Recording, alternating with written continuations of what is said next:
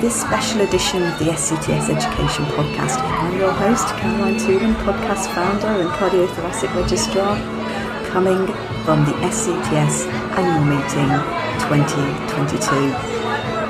This took place in Belfast between the 8th and the 10th of May this year after quite a delay in having our face to face meetings.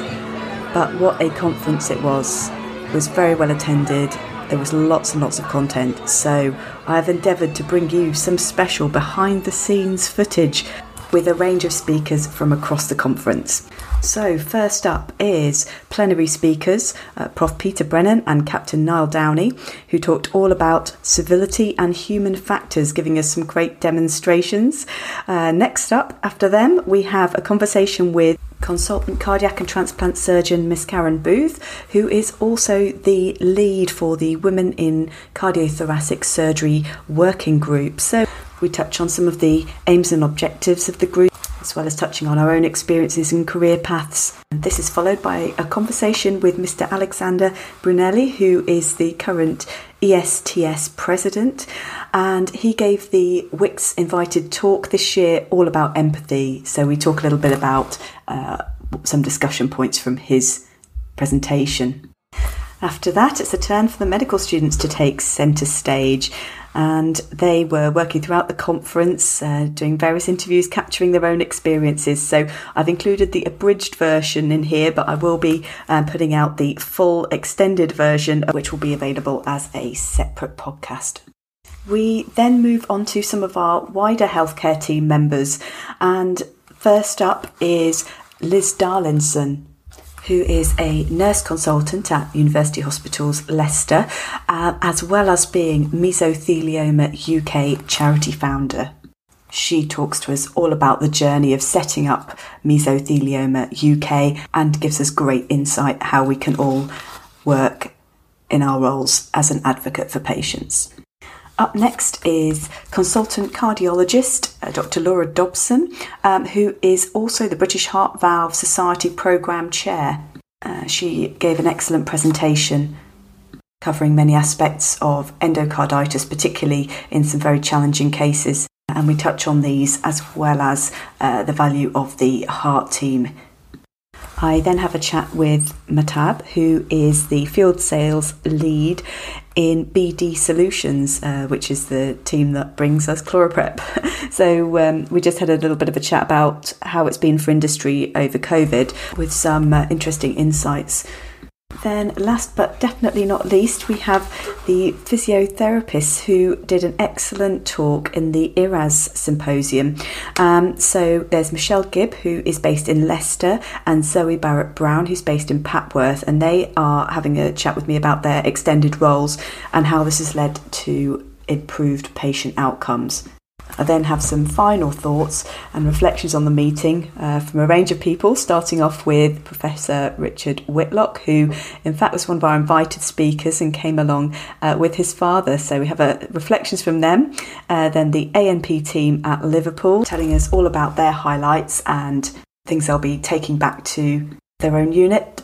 And we finish off with some final thoughts from the exec team. So I hope you enjoy it.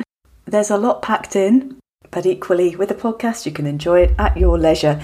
And remember that all the videos of the sessions are now available um, on the SCTS annual meeting link that went out via email. I think it was about a week ago now.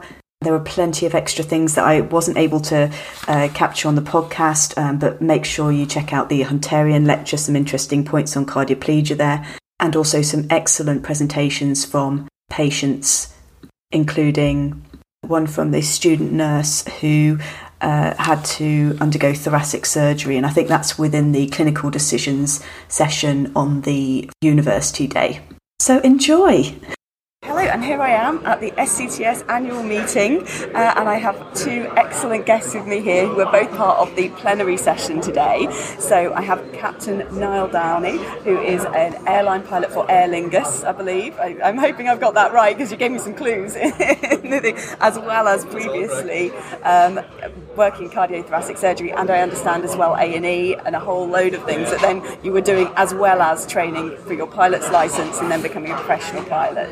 Is that correct? I was actually doing A and E after I qualified as a pilot because uh, we had a bit more time available than I was used to having as a cardiac surgeon. Uh, so I tended to work maybe one or two days uh, every few weeks just doing uh, A and E shifts. Uh, so I would do shifts uh, mainly up here in Belfast actually, it's just the units that I was used to being in. So I did that for about six years while I was working as a pilot, and then our hours started increasing and we started having children and time ran out. there you go. So, my goodness, it sounds like a, a, busy lifestyle for sure, though, in that time period. Busy household. Yes, in general, in general. And um, Professor Peter Brennan, who is a maxillofacial surgeon down in Plymouth, I think, isn't it? Have I got it right? Was it Portsmouth? No, Portsmouth. Portsmouth. Oh, I always get the two mixed up. I was well, like, no. that, opens up something straight away, doesn't it? Because we make, as humans, we make about five to seven mistakes every single day. There you go. So maybe something simple like like this. So error, error is normal, basically. Exactly, yeah. exactly. It's normal. Unembarrassing, but normal.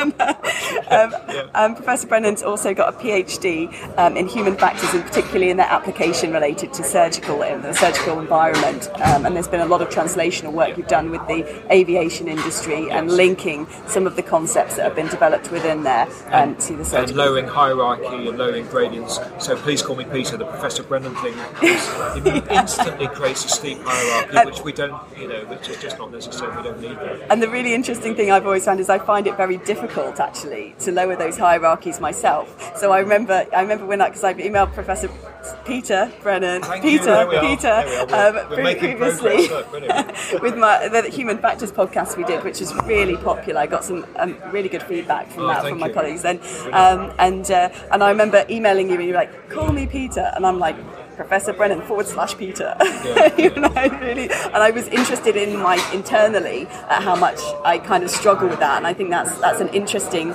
thing as a, as a, you know, as a surgical trainee, as a junior, and I, I suspect I'm, I'm, not the only one who, who probably has struggled with that in the past. but the other thing is, is that is that for you, you see, then for you to a medical student, uh, it's a it's a similar uh, analogy, and, and, certainly I know a lot of um, doctors and trainees that will will be doctor or Mister or Miss to their medical students, and um, again, I mean, I think I think yes, there has to be a hierarchy, of course, um, but actually lowering it so that people are then feeling valued, empowered, teamwork and everything, so much improved. Yeah, absolutely. And I have to say, it, it's interesting when it when I do encounter it in the other direction, and um, when there's a, a medical student or even like one of the nurses or something, and they're like, "Oh, Miss Toolan," I'm like, "Really? Don't call me Miss Toolan. it's Caroline," you know. And and I think that's um, that's that's it's, it's kind of interesting, you know, you kind of have to think about it in both directions and, and understand that there's a point where you always feel like you're one person, but actually as you go through the system, you sort of attach labels or you know due to your rank or whatever you're doing and, and that that has an impact on how other people see you that you may not perceive because it's so insidious how it how it all occurs sometimes. Context is very important. So when I was in the Royal Victoria here in Belfast, uh, when I was seeing patients pre up, I used to introduce myself as Niall, one of the mm. cardiac surgeons. Uh, one of the patients of mine one day said, listen, uh, tomorrow you're going to be sewing my chest open. I don't want Niall sewing my chest open. I want Mr. Downey doing that. Yeah. So it's an interesting sort of approach that uh, people expect different things in different scenarios. It's true, and it's and different people Mm. want different things At as well. Uh, yeah, exactly. They deserve the right to change their mind. Uh, yeah, they do, and I guess that's, uh, that's another good thing. So I, I always introduce myself both to, both to staff and to patients uh, and I just use my name. So I just say I'm Peter Brennan, and then that gives them the opportunity. They can either say hello Peter or mm-hmm. Professor or whatever they want, you know, or uh, a derogatory term maybe as well. But um, um, you know that, that, so you're so you're giving it over to them and what they feel comfortable with. I think that's uh, key. Yeah.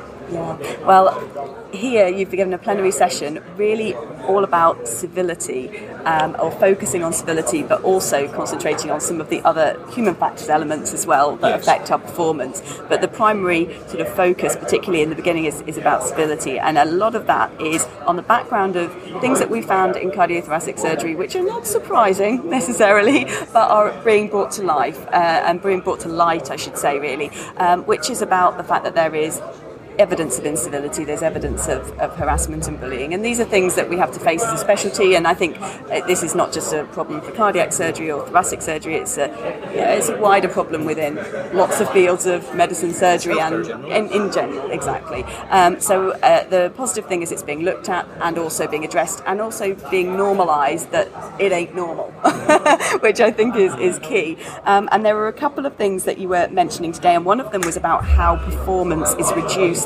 by the effects of incivility by up to 50%. Um, and I wondered how that sort of has been measured, where those sorts of figures have, have come from. So well, there's a, a paper I actually put on Twitter last week. Uh, I think it was in the BMJ for Quality and Safety about two or three years ago. Um, it was a, simulation study. Uh, they, they simulated uh, like an emergency developing in theatre and then measured the response of the anaesthetist. And they found that uh, when, when the surgeon was being manually, uh, the anaesthetist had a, like a, an excellent performance at about 90% of the time. Uh, when the surgeon started shouting and was rude and incivil to them, uh, the anaesthetist performance dropped to about 60%. Uh, that was a simulated environment, obviously. Now, I don't know if it's ethically sort of correct to be able to do that in the real world, but there's various studies that show that uh, like the numbers drop, and even common sense. If somebody shouts at you, you're not going to be performing at your best.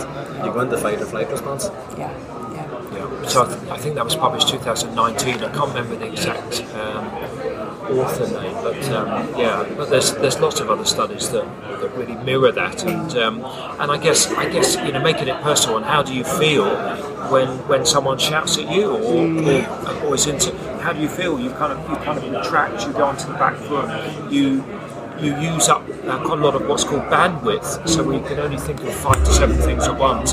And if you if you if someone's incivil or shouting at you, that occupies so much of that bandwidth that you're then your other other things you're trying to do, your operating or your clinics or your decision making, uh, suffers as a consequence. It's um, uh, obvious, really, but, but sadly, uh, as as with much of this human factors and civility and things, we do, we just don't think about it. Yeah, and a lot of that is to do with sort of um, working memory. I think that once you are occupied by something emotional, you get this emotional hijacking, and Yeah. your working memory just just drops like a stone. Um, and ultimately, a lot of this, I, I, the other thing I've written down here is that a lot of it is about maintaining concentration, because a lot of what we're trying to do in theatre is, is work together and also make sure that we're concentrating on the job at hand rather than being a distracted, which is a, another thing that you highlighted as a as a major issue. Um, and uh, and obviously, if, if there's instability, then that's a big distraction, and also it's affecting everybody's concentration levels to a certain extent. Um, so intense concentration, I think the limit's 20 minutes uh, to half an hour. If you're if you're you know task focused, intensely concentrated, and then you will then start start to drift. Um, and I guess a good example of that as well is sit, sitting in an hour long lecture. People remember the start of the lecture and the end, and then in the middle everything seems a bit of a daze as they as they wander off. They fall asleep. You know that's and that's what happens. So Like Microsoft did studies a few years ago that if your intense concentration is broken, it takes 10 to 15 minutes to get back to the same level of concentration. So if you're doing a, a difficult case in theatre and you get interrupted like two or three times an hour, it means you basically never reach your, your optimum performance. Yeah. So you're operating with one hand tied behind your back already. Yeah, and and I suppose, and one of the things I, I still, I think I still kind of struggle with to get my head around is a little bit like the tunnel vision versus situational awareness, because in theatre sometimes you can become very tunnel visioned and focused on exactly what you're doing, which is and, and, and have a lack of awareness of what's going on because you're so focused. But yet it's important to have situ situational awareness and i think when i wrote something down about this that like situational awareness is also about thinking ahead and knowing what you're planning so it's not necessarily yet you're allowed to kind of be concentrating on something but it's also recognizing that there is co- there that what's going to come next and what you need Yeah. to be planning and mentally aware of Yeah. for next Yeah, so the thinking ahead is, uh, is part of threat and error management. Um, that, that's a whole other area where we could spend hours talking about. Um, I mean, I mean, yes, um, tunnel vision, yes, um, task focus, and I think my answer to that would be uh, getting the whole of the rest of the team to be looking out for you, which you then empower them at the team briefing. And if something doesn't seem quite right, or if if you think I'm slowing up, or if I'm not doing so, please just stop me and please tell me. Um, so you might you might have that tunnel vision, but your your wider team around you are keeping a really good uh, situation awareness of everything that's going on. So it's being aware of the wider. In cardiothoracic, the anaesthetist probably got better situation awareness than you do. Because they have more time to sort of look around the room and see the overall picture. Your pump technicians that have more time to sort of take in the overall picture and see what's happening. Yeah. Whereas if you're focused, like your peripheral sort of perception, it's, it's very limited.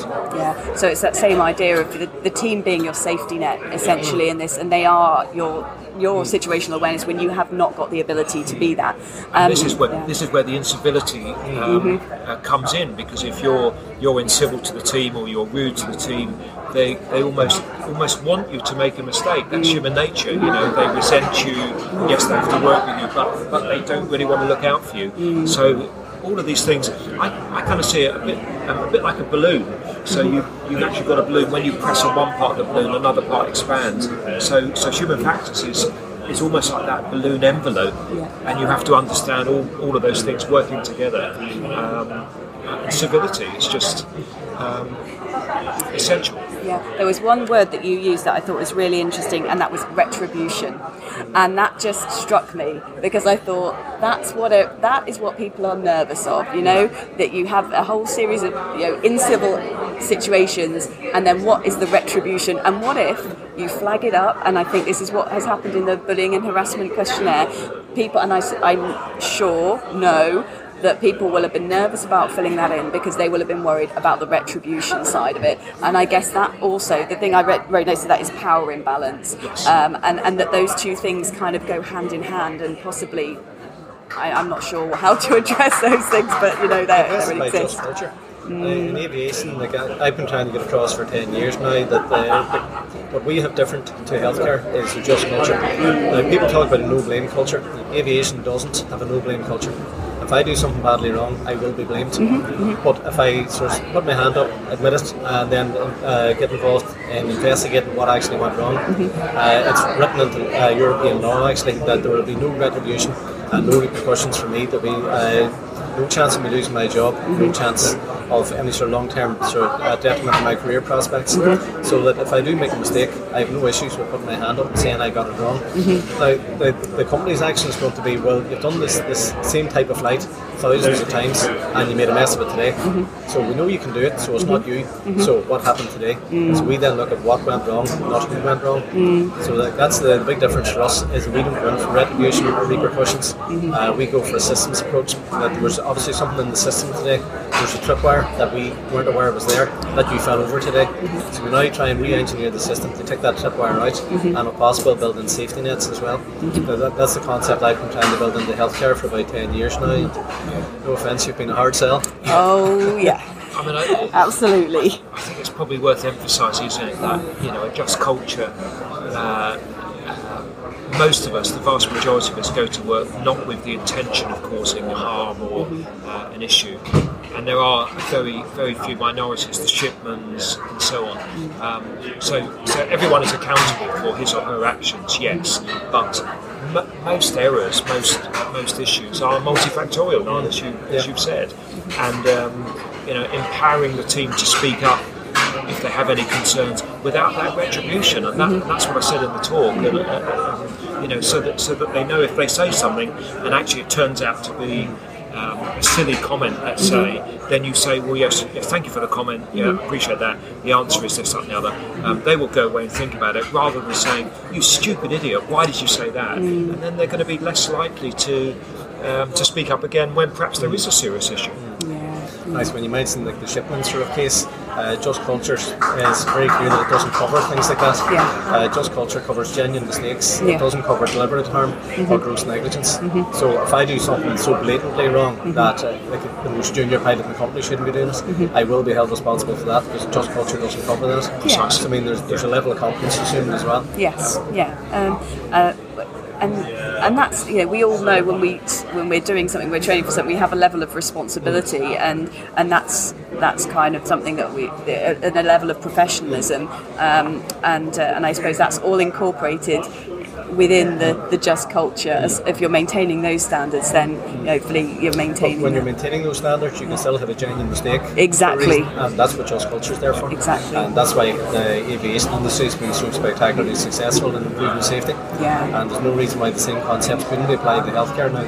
As, as Peter said earlier, they are two totally different industries. Mm. Uh, we learn, you can't take our, our sort of just culture approach and transmit it or transplant it directly in Mm-hmm. because uh, it's not a good tissue match, so it gets rejected. Mm-hmm. But the underlying DNA is very similar. Mm-hmm. So Mm-hmm. we can genetically engineered into healthcare. Mm-hmm. Yeah. And that's what I've been trying to achieve. and I guess I guess that's that in some respects has, has, has given human factors and things a bit of a bad name because mm. people say, oh, here you are, you're comparing aviation to surgery or cardiac surgery.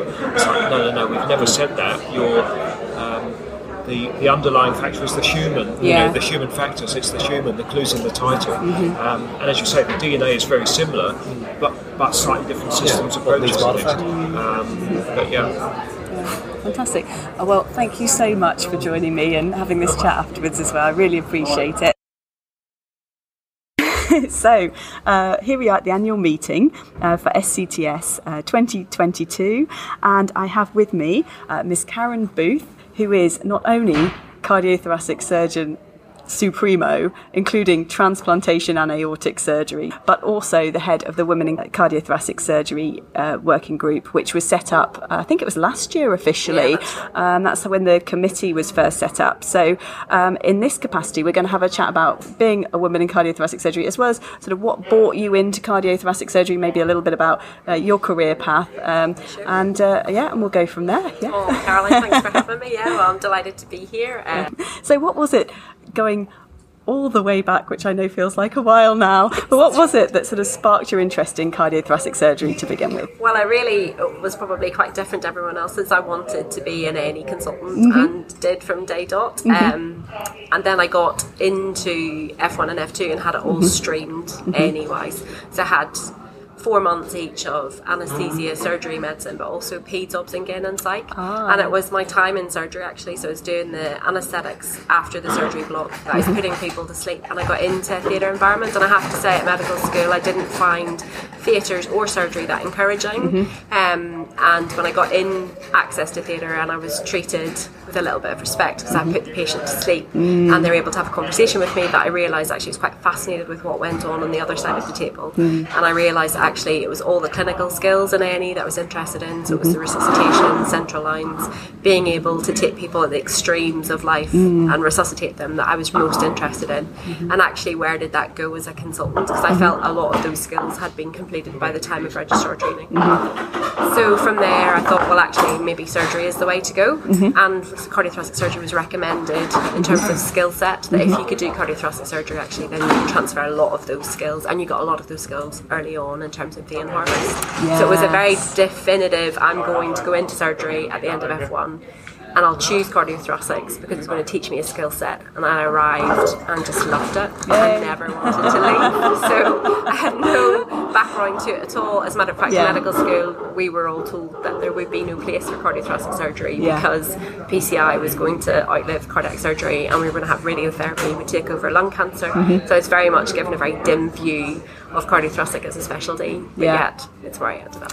Yeah, I, I remember very vividly being sat in medical school in the first year and them telling us that we were all going to become GPs. So um, yeah, and I, I very much had this sort of feeling of that's kind of not where I want to end up. Not because it's bad or anything like that, but just as it didn't feel right to me. Um, and uh, yeah, I, I remember that thinking, am I in the wrong room? Like, what's what's going on?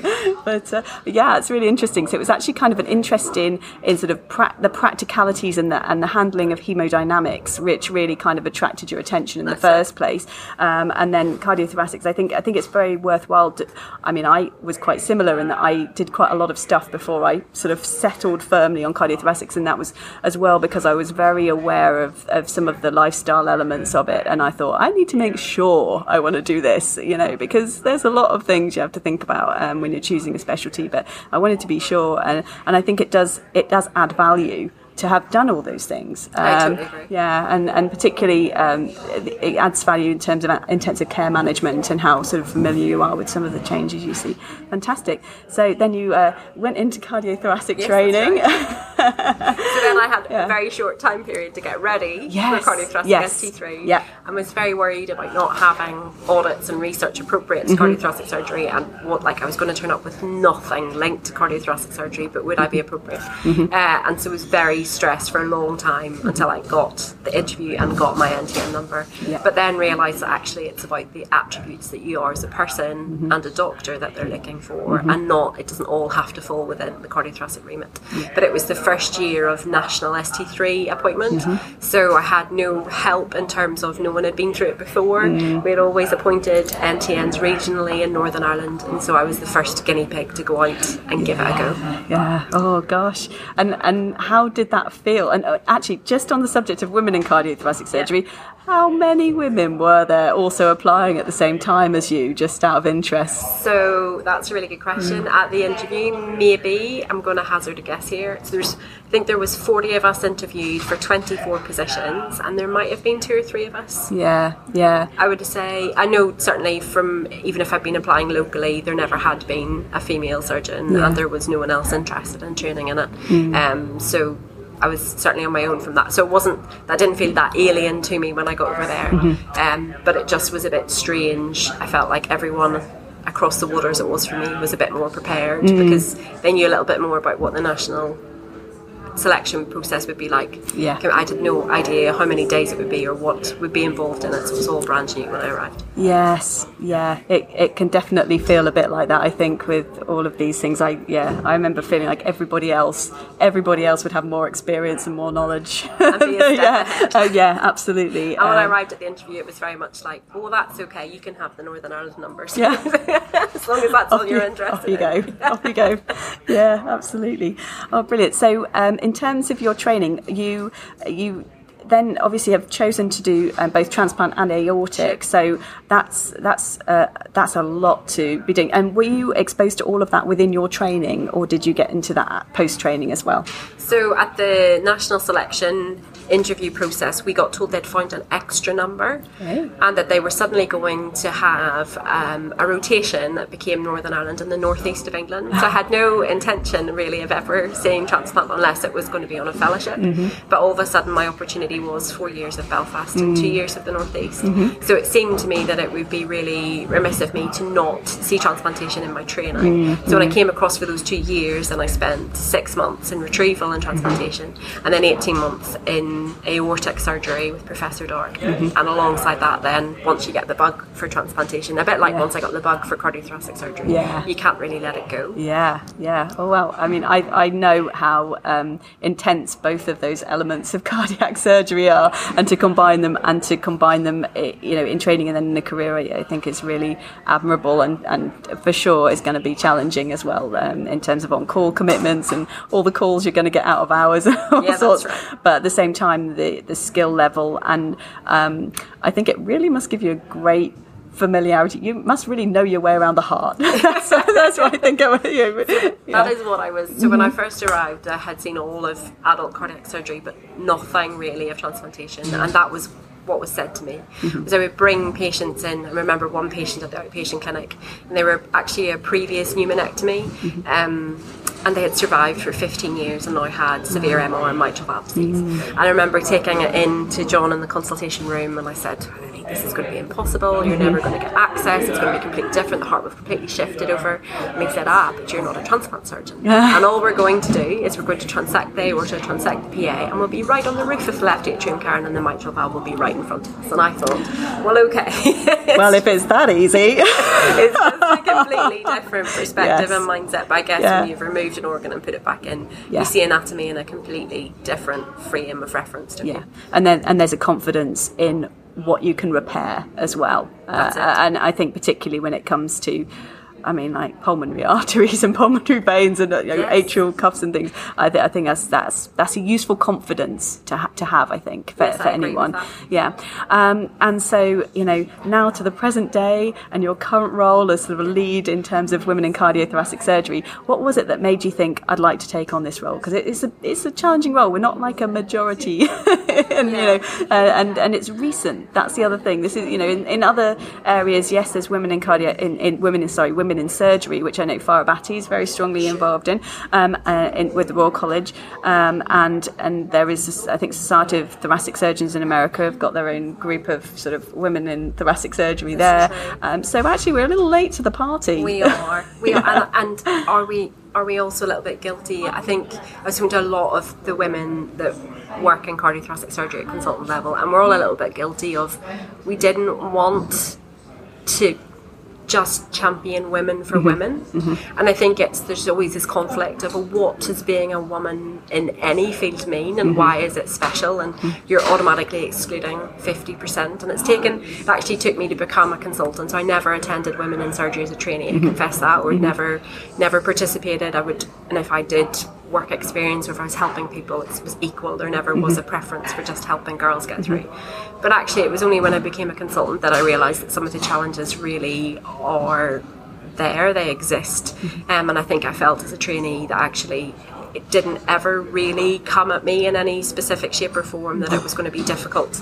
I was always treated the way I was because I was confident to do things. Mm. But then when I became a consultant, I realised that actually sometimes, you know, if you're seen as a threat, they will look for things to mm. really tackle things. And I realised that mm. actually there is, does need to be support. But more than that, it's just a bit lonely. Mm. You know, as I think as a registrar, there's a lot of great camaraderie and you're all in it together. But mm-hmm. when you become a consultant, that kind of disappears. And there's Yeah. just nobody to chat to, Caroline. There's mm-hmm. nobody to just talk about things that only we can understand or we can get. That I think that if you talk about them, they can seem petty, but they're not. There are lots of little things that happen on a day to day basis that the men in our specialty just don't face, and so they just don't know yes. what it's like. And I think it's that glass ceiling, isn't it? So if you're standing above it, if it's glass, you look down, they don't see it. They're not Yeah. aware that actually you're treated differently at an MDT, you're treated differently by patients. Mm-hmm. And actually, it's a little bit harder for people to just assume that you will be competent Yeah. compared to your male counterpart who will just there will be a natural assumption there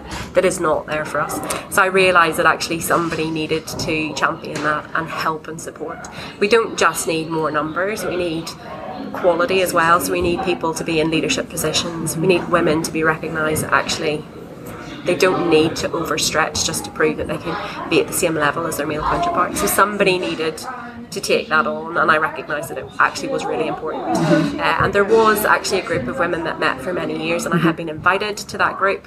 Um, so I knew that it was something that we were all interested in, but it was just how do we take that forward? Yeah, yeah. I think that's one of the things. There's so much in the way of unconscious bias that is, it, it just makes things that if you're not faced with it, you don't even realise it's there. Um, and and I've noticed that even within myself. That's the other thing I've Oh, thought that's true. is Yeah, that I true. is that it's the kind of unconscious biases that I have even myself about it. And for, for an example of that would be when I was an F2 and I was actually thinking about doing surgery, which was, you know, I was like, oh, I thought I discounted that option after holding a whole load of laparoscopic cameras when I was in my final year of medical school and I decided no thanks. and then I was like, oh, actually, I really do like this. Um, and I remember speaking to my um, educational supervisor at the time and saying, I, th- I think I might want to do surgery. And, and, he, and I said, but I'm not like Mr. I'm just going to say X, but I'm not like Mr. X. And, and he was like, you don't have to be like Mr. X to be a surgeon, Caroline. And I think that was the first time that I really realised that I didn't without actually, without, and I, in fact, it's only, it's taken years of me like kind of thinking, and I just thought, crikey, yeah, I said that. Clearly, that was something in my mind that I hadn't even realized I had internalized. And I think that's one of the things that, as women, I suspect I'm not alone in that. And when you don't even realize that your brain is telling you, you're not really because you don't fit this this, stereotype that has been developed, then that's an extra hurdle you've got to overcome yourself at every single point of application of exam of, of seeing a patient every day. You know, so that I think is something that I know I've had to deal with, and I suspect that there will be a proportion of people who will feel the same. This kind of internalized aspect of it. Um, and so if that's me, then goodness knows what it's like, you know, like for other people, you know, and particularly male colleagues who never really like may not see it as an issue. They don't think they've got an issue, you know. Uh, well, you know, it, yeah. it's little tiny things, isn't it? Mm. So, you know, I remember being the registrar doing the ward round, mm. and um, one of the male consultants would be coming in, and you'd see all the patients like especially the women would get out, get their lipstick on, mm. sit in the chair. They'd be so excited to see the professor of cardiac surgery coming mm. to do the ward round, uh, and you know that isn't necessarily the reception that everybody gets. Yeah. So I think it's it's recognizing that you know you they will not understand that because mm-hmm. it's not the way they've been treated, and mm-hmm. so there's a, a, natural respect that will come for some yeah. that just doesn't come for others. And so yeah. I realise actually it's a wee bit of a battle internally as mm-hmm. well, but also that we need to just make it more of the norm. Yeah, absolutely. And so what we're trying to do with uh, with women in cardio, so and it's WICTS, isn't it? It is, yes. W I C T. Yes. Um, and uh, and so what are we're trying to achieve with that particular with that particular society or that group within the society. So it's recognition that not a lot has changed, mm-hmm. that we still sit with less than 14% of our consultants being women. Mm-hmm. Uh, that's not where we sit at the trainee level. Mm-hmm. So we need to recognise what happens to those trainees, where do they drop out, and mm-hmm. why? Mm-hmm. Why are we have we been at 50% female admissions to medical school mm. for over 30 years, but yeah. we have never seen that translate into consultant positions. Mm. Why is it that some specialties are 50% female consultants and some are not? Mm. So we're one of the poorer specialties, and it's not because we don't have skilled women to do it, mm-hmm. but something is happening along the way, mm-hmm. uh, which I think is even worse that people get into an NTN position and still don't make it out at the other end. Mm-hmm. What is mm-hmm. happening along there to those people? And we need to understand as a specialty what is going wrong, mm-hmm. and we need to recognise that it's not just about it being an on trend thing, mm. you know, like a, yeah. you know that, we, yeah. that it's acceptable to say it now, but it's mm. more about actually it improves patient care. The yeah. better the diverse the consultant body is, the mm-hmm. better the patients will do, mm-hmm. the better the staff will do, the better the department will do. So mm-hmm. it's recognition that it is actually important, and that's for all minority groups, whether that be gender, whether that you know be race, whether that be mm-hmm. religious mm-hmm. uh, connotation. So it's about accepting that actually we need that diversity, mm-hmm. um, and so we're really here to link that to the executive team at SCTS mm-hmm. to produce the data to highlight the issues mm-hmm. and then to try and come up with a few resources or a few strands of work that might support or help mm-hmm. and I'm quite keen that that's not all resilience building mm-hmm. yeah. so I'm really keen that it's not that we say that women need to be stronger or do better, mm. but that we say that we accept within workplaces that there's a problem and we need to highlight what those are yeah. and educate people. And we really need some champions to get on board in there. We have some amazing, fantastic male colleagues who. Mm-hmm already do this and really champion and support, but actually highlighting who they are and what they do differently, mm-hmm. I think would be really important work stream for WICTS to do. Yeah, yeah. Well, that sounds really, really great, and I think it's it's we've got some fantastic people on the committee, and hopefully I'll get to speak to them as well. Um, and uh, and and just having the ex, you know sharing the experience and the backgrounds that everybody's coming from, um, and just that that there's a group of people who are approachable and That's who it. if people have questions that they want to ask or like about anything really you know there is a group of people who can hopefully answer an, an extra resource pool. yeah, no, I, no, to, I totally like. Yeah. I think it would be really nice that we're seen that way. Mm. That, that, there's no way that I'm tr- going to try and say that we understand what everybody faces, mm-hmm. or that we can prescribe something that will fix it in the next mm-hmm. five years. But certainly, I think it's an opportunity for women to support women because that was yeah. the thing that struck me when I became a consultant was we were really bad at supporting mm-hmm. one another, mm-hmm. uh, and that needs to change a little bit. We need to recognise that actually we need to help one another mm-hmm. to get in and stay in and, yeah. and, to be strong when we're there. So I'd really like, I mean, we have emailed out before and got a fantastic response. Mm-hmm. If anyone has any ideas, we have got a suggestion box here at mm-hmm. SCTS. We're happy to take emails. We've got our own email account, we've got a Twitter account now. Mm-hmm. We will try and improve our presence on the scene so people know who we are. Mm-hmm. And then we will try and provide whatever resources it is that people feel should be helpful. Yeah. Oh, well, thank you so much for coming and speaking speaking Thank to me. for- And uh, and we're looking. I'm really looking forward to um, tomorrow's presentation as well. Oh, absolutely. Yeah. Well, this is this this is our big mm-hmm. mantra at the minute. Mm-hmm. is about professionalism, and about mm-hmm. civility in the workplace, and its impact on patient outcomes. And that's one of the big pieces of work that WICTS has been working on with society for the last couple of years. So we're big uh, proponents of that. That if we have those professional standards improved, actually the workplace for women will become a better place to be. yeah. Well, I think, I think, and that just shows you, yeah, the better the workplace is, women, the better the workplace is for everybody. It's all, it really is better for everybody. That's what we're aiming for. Thank you so much um, for joining me, and yeah, I look forward to seeing what comes next from WICTS. Thanks, Caroline. Well, We're here at the annual meeting today, and um, I just want to introduce our speaker from the WIC session this morning, uh, Mr. Alex Brunelli, who is a consultant thoracic surgeon up in Leeds, and he gave a fantastic talk this morning all about the importance of empathy uh, in terms of our how we behave as surgeons, but also most importantly how we behave towards our patients in particular. And I wanted to ask you, what got you interested in this topic? Because it's not, it's not, you know, it's not the first thing that people come to. We all come to these meetings and we're talking a lot about the technical side of things. We're talking about outcomes, etc. And, and what got you involved and interested in the, the sort of subject of? Thank you very Yeah. much. No, it's, it's uh, probably probably it's my age. uh, because I spent all my professional life uh, um, um, focused on uh, risk models, uh, how to predict the risk of complications uh, and outcome in, in, in patients, in surgical patients. And I always focus my clinical research on, um, you know, around patients, you know, their, their quality of life after surgery, um, their recovery after surgery, the outcome. Uh, and, and I'm reali- realizing at some point that um, no matter how good we are in uh, developing model, biological risk models, but the, their prediction is always moderate at best. Uh, and so there must be something else that we miss. A- and then, you know, I started to, to actually listen to patients and, uh, and listen to uh, perhaps our um, cancer nurse uh, specialist talking to patients, and patients say, "Well, you know, actually, um I was rushed uh, through the uh, meeting with the surgeon." Uh, and uh, I was not feeling comfortable, you know, I was not entirely connected with the surgeon. So I thought, yeah, well, there is something uh, that we need to improve. And um, and then I started to you know go into this empathy uh, aspect, uh, which obviously is a, is a, is a huge word, and, and uh,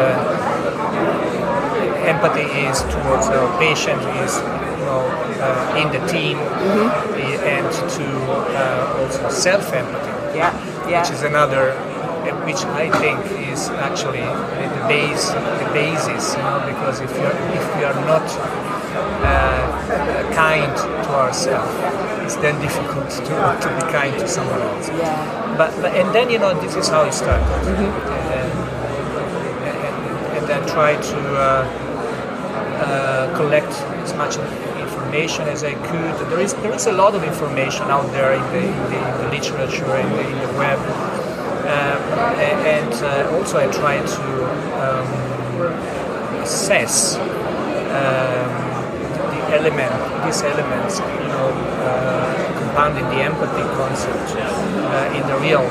Um, clinical scenario, you know, in my practice, with the, especially in the first encounter with patients.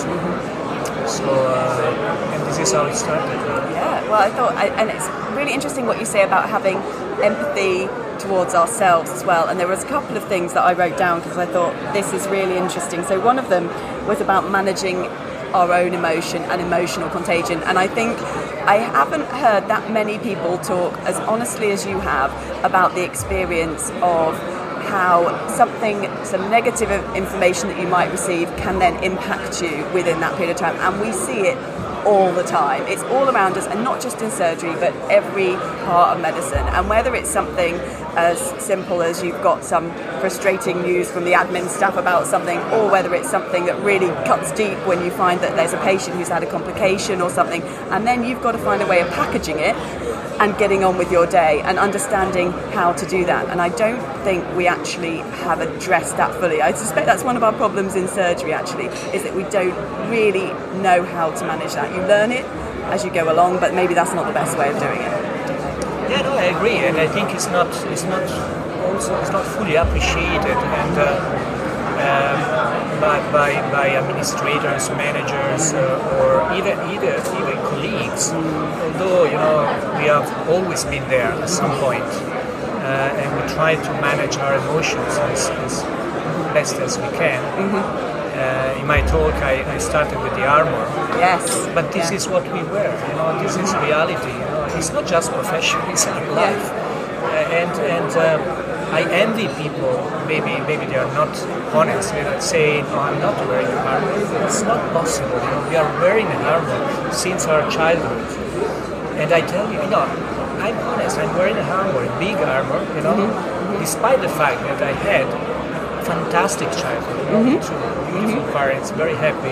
But then, you know, you go on and it's, it's life, Yes, you know, and you yes. try to protect yourself without knowing that you, don't only protect yourself, but you numb yourself Yes, yes. and you close yourself. Yes. And there is this study, very interesting, saying that um, uh, it's part of aging, you know, and you grow up, you mature, and that middle age crisis, uh, that we all talk about middle age crisis, that, that both women and men have in Yeah, different yeah, ways, yeah, yeah, is actually the realization of your armor. Yes. And that is say, uh, wait a minute, you know? And it's usually between 30 and 50. And you, you say, no, this, I, this is heavy, you know? I, I, cannot, I cannot live like this. I, I just need to be uh, kind to myself and, and, you know, try to take out my breastplate, my, you know, uh, and Yeah. be, and, and try to be seen as I am. So this brings me on to the thing that I wrote. One of the first things I wrote down that you actually mentioned was about courage. And you said that courage comes from the heart, and that's the breakdown of the word from core as the Yes, root, correct. as the root cause. And I wrote down courage versus aggression, because I think too often we mistake aggression for courage. And perhaps that's part of the armor.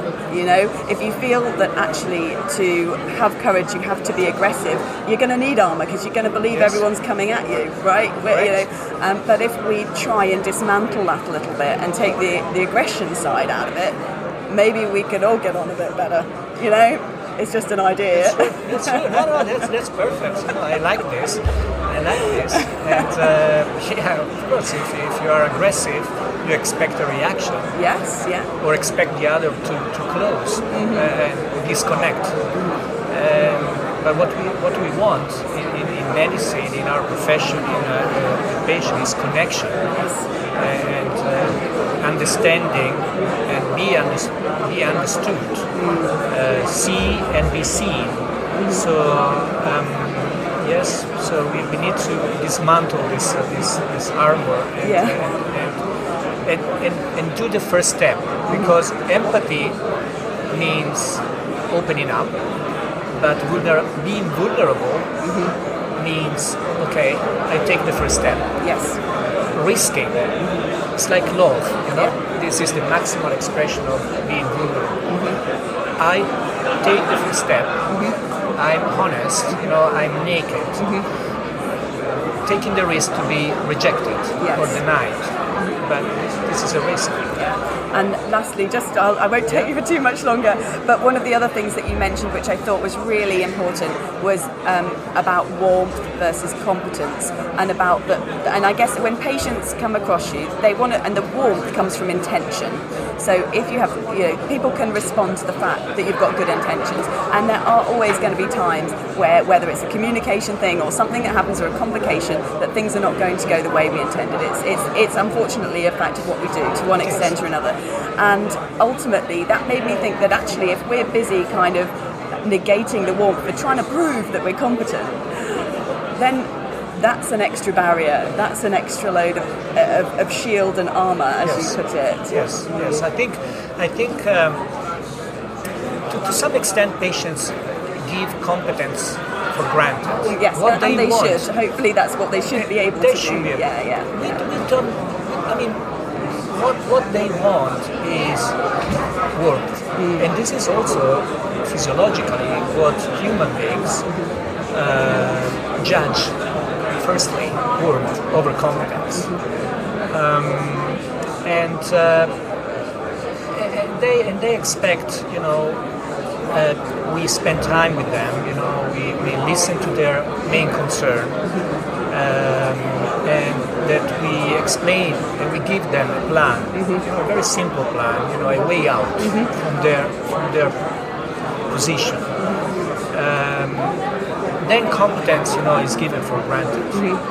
Um, but they, they just expect you know from us to be kind, human, to give them uh, a plan and, uh, and to reassure them because you know from the interviews with patients I've done you know the the um, the common uh, feeling they have when they wait for their first encounter with the surgeon is they are they are they are anxious they don't sleep.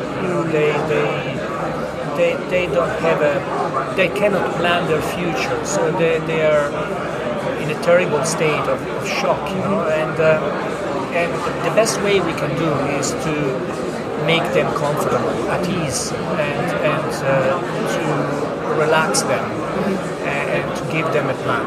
Even if the plan is not perhaps sur- surgery but to try to organize so I give you an example if I can, you know, Yes, if I have time. So I had this patient, um, and this is a typical example of a high-risk patient. Mm-hmm. Okay, so this is um, an 83-year-old, very fit, um, with a small tumor in the, in the, in, in the upper lobe. Perfect surgical candidate, high risk because of age. Uh, but nowadays we can do minimal invasive, you know, sublobar resection uh, and mi- minimize this risk. So I started to explain to this patient, you know, the, uh, the surgical procedure, what surgery will entail, you know, um, and uh, that he must need to stay in hospital for a few days. There may be some risk that, you know, complications to go home with the chest drain, etc. And suddenly he stopped. Say, you know, doctor, you know, I really um, appreciate that surgery probably is the best treatment for me. But you know what you said that you have to, I have to stay in hospital for four or five days. You know, it's not possible. You know, I, I am the only carer of my wife with Alzheimer, Yeah. so I cannot afford to stay in hospital more than one day Yes. because my main concern now is my wife. Yes. So, can I ask you if there is an alternative treatment, Uh, a non-surgical treatment? So, how do you react to this? If you act as a, you know, the, the, the bright surgeon, you know, ah no, this guy is asking me to refer him to the radiotherapist. I don't want to lose Yeah. another patient to the radiotherapist, or you react as an, an empathetic, a human being, you know, Yes. how you should react. And you say, of course there is, you know, uh, because there is radiotherapy. You are 83, Yes. and it's a reasonable option with Yeah. a small tumor, and this is a daily uh, um, uh, out, out of hospital, let's say, ambulatory uh, treatment that will allow you to stay home, remain home with, with your wife. And, and at the end, you know, of course, he's not a surgical candidate. He was very grateful. He still called me and he says, you know, thank you very much for, you know, having organized the meeting with the radiotherapist. So it was perspective taking because you, you kind of felt, understood the concern of the patient. And it was a compassionate behavior because, because you organized uh, the, the, the, appointment with the radiotherapist and the treatment, surgical treatment. So that's a perfect example Absolutely. of uh, So being able to facilitate facility. the right treatment for the right patient. It might not always be what it is by the by the book, but it's by the patient, and that's ultimately what that's what we're, By we're suppressing your surgical ego. Yes, yes, and uh, you know, and, and that's that's the thing. It's it, you know that's what what we do is is not just about operating. You know, it's it we, we make decisions. And we make decisions in theatres based on the anatomy we're looking at. Correct. And we make decisions in clinic based on the patients that we're looking at. Um, and it, we need to be able to use all the tools at our disposal. And one of those tools is empathy and being able to acknowledge the human being in front of as well as the human beings that we are Correct. ourselves and, And we work my, with. my final thought is um, many things we, we are born with empathy. We are born empathic or not. But this is not true, you know, because empathy can be uh, taught and learned. And there are several studies showing that by um, uh, teaching, you know, even online courses, but teaching empathy, you can improve uh, the uh, connection with the patients and how how uh, em- empathic with your empathetic score, you know, as graded, scored by the patient. So, so it is it's, it's a very important notion because because it is sometimes often neglected, you know, in our medical schools or you know uh, training uh, as a doctor, as a surgeon. Uh, so this should be more often, I think. Yeah, excellent. Oh, well, thank you so much. It was an excellent session. Everyone was really engaged in it. Uh, you had some excellent questions from a lot of really senior consultants. So I was like, they're coming up with some excellent questions here. Um, and so I, you know, you can just tell from that that that's just like a, a litmus test of just how engaged everybody was in that audience. So hugely appreciated, and, uh, and thank you very much. Thank you. Thank you. All right, so here we are at SCTS 2022, and I'm joined by some of our medical student committee here. So I don't know if you want to introduce yourselves and you can tell us what your role is in the committee, and also a little bit about like where you're at medical school and what you know what year you're in, and, and make us all feel really old. So go on. Hi everyone, my name is Holly. Uh, I'm a final year medical student at Bristol University, and I am the medical liaison officer in the SCTS InSync committee. Excellent. Uh, hi everyone, so my name is Josh. I'm the communications lead for SCTS uh, InSync. Uh, I'm a final year over at Queen's, so I've been very hands-on here in Belfast, being here for the last five years. So it's been great. Fantastic. Well, yeah, great to have you both joining us on the podcast. Um, and uh, and yeah, I mean, I know you guys have been really involved in not just the going to the student day and attending some of the bits and pieces at the university, um, but also you've been really involved in all the running of the actual conference. Um, so yeah, what sort of things have you been doing, like in the day-to-day organisation of the actual uh, meeting? Um, so it's been quite mixed, which has been nice. So um, I think as I was based in Belfast, I sort of kind of took the lead and especially on the student day on the Sunday. So that was great to kind of make sure the speakers were organised and get to meet the students that were attending. Um, and then in between that, we've been kind of helping run the, the actual talks of all the conference delegates, so handing out the mics, making sure the rooms are set up and the, the Q and A is working well. Um, and then kind of beyond that, we've been doing a lot of actual running of getting bits of tech in the right place and making sure the right person's in the right place. But it's, yeah, it's been brilliant, really really good experience. How about you, Holly? Yeah, I mean, Josh has done an incredible job with helping lead the show in a way, being based in Belfast. Um, and like you said, literally lots of running.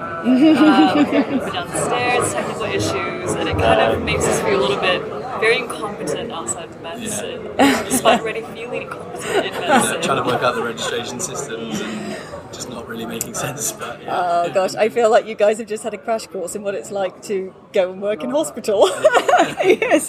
So yeah, fantastic. So um, in terms of your student day, so you had a fair few things that were set on yesterday, weren't they? Um, did you have any particular highlights? Um, I think for me, so it was the first time we'd ever, I mean, it, as a group, it was our first face to face SCTS. It was the first one doing it as a committee. Um, and I think we'd managed to do one face to face event before this. And one of the things we were kind of took away from that is we wanted more um, kind of one to one time almost. So it's great having all the careers talks where you get, you know, the top tips from every you know registrar or trainee that's got in. We wanted to make the, the portfolio clinic. Yeah, And yeah. you know, and it worked really well. So every kind of student got five to ten minutes where they were just one to one with a uh, a younger trainee, so kind of early years of the training mm-hmm. program, still quite fresh from the mm-hmm. applications process. Still enthusiastic, Yeah. not worn down. Yeah. no, no cynical people allowed. I mean, I was quite stressed about making sure that everyone got a slot and a time, mm-hmm. and then you know, I think we were overrunning, so I had to go do something else. And I came back, and the, the regs were all still chatting just as a big group. yeah. And it was just great to see that everyone was kind of, you know, making the most of it. Yeah. Um, so I, yeah, that, that was a highlight for me for sure. I, I was based in the wet lab for the entire day. Oh, right. Um, so well, initially, in the beginning, I was um, in registration. So, so for me, actually, was the highlight was registering such elite people. in all the names in the books and stuff. Yeah, Yeah. registering Mr. Yeah. Simon Kendall, and I didn't have Oh, any yes. idea until he passed because I was so immersed in the job. um, Miss Van Dorn, and it was just There you all these go. These- people the- passing by. yeah. No, no, elite people. They're elite people. I think they'll like that. so yeah, and and then you had a sort of a few lectures that were sort of set up as well, and I saw that one of them in particular was particularly interactive and got you wearing Santa hats and all sorts of things. So yes, uh, what was that? Um, yeah, so this was a talk given by um, Mr. Nick Chilvers, Mm-hmm. and um, you know, he, he spoke to me before, being like, you know, what's the participation like in the group? Are they a lively bunch? And I was like, well, I'm not sure.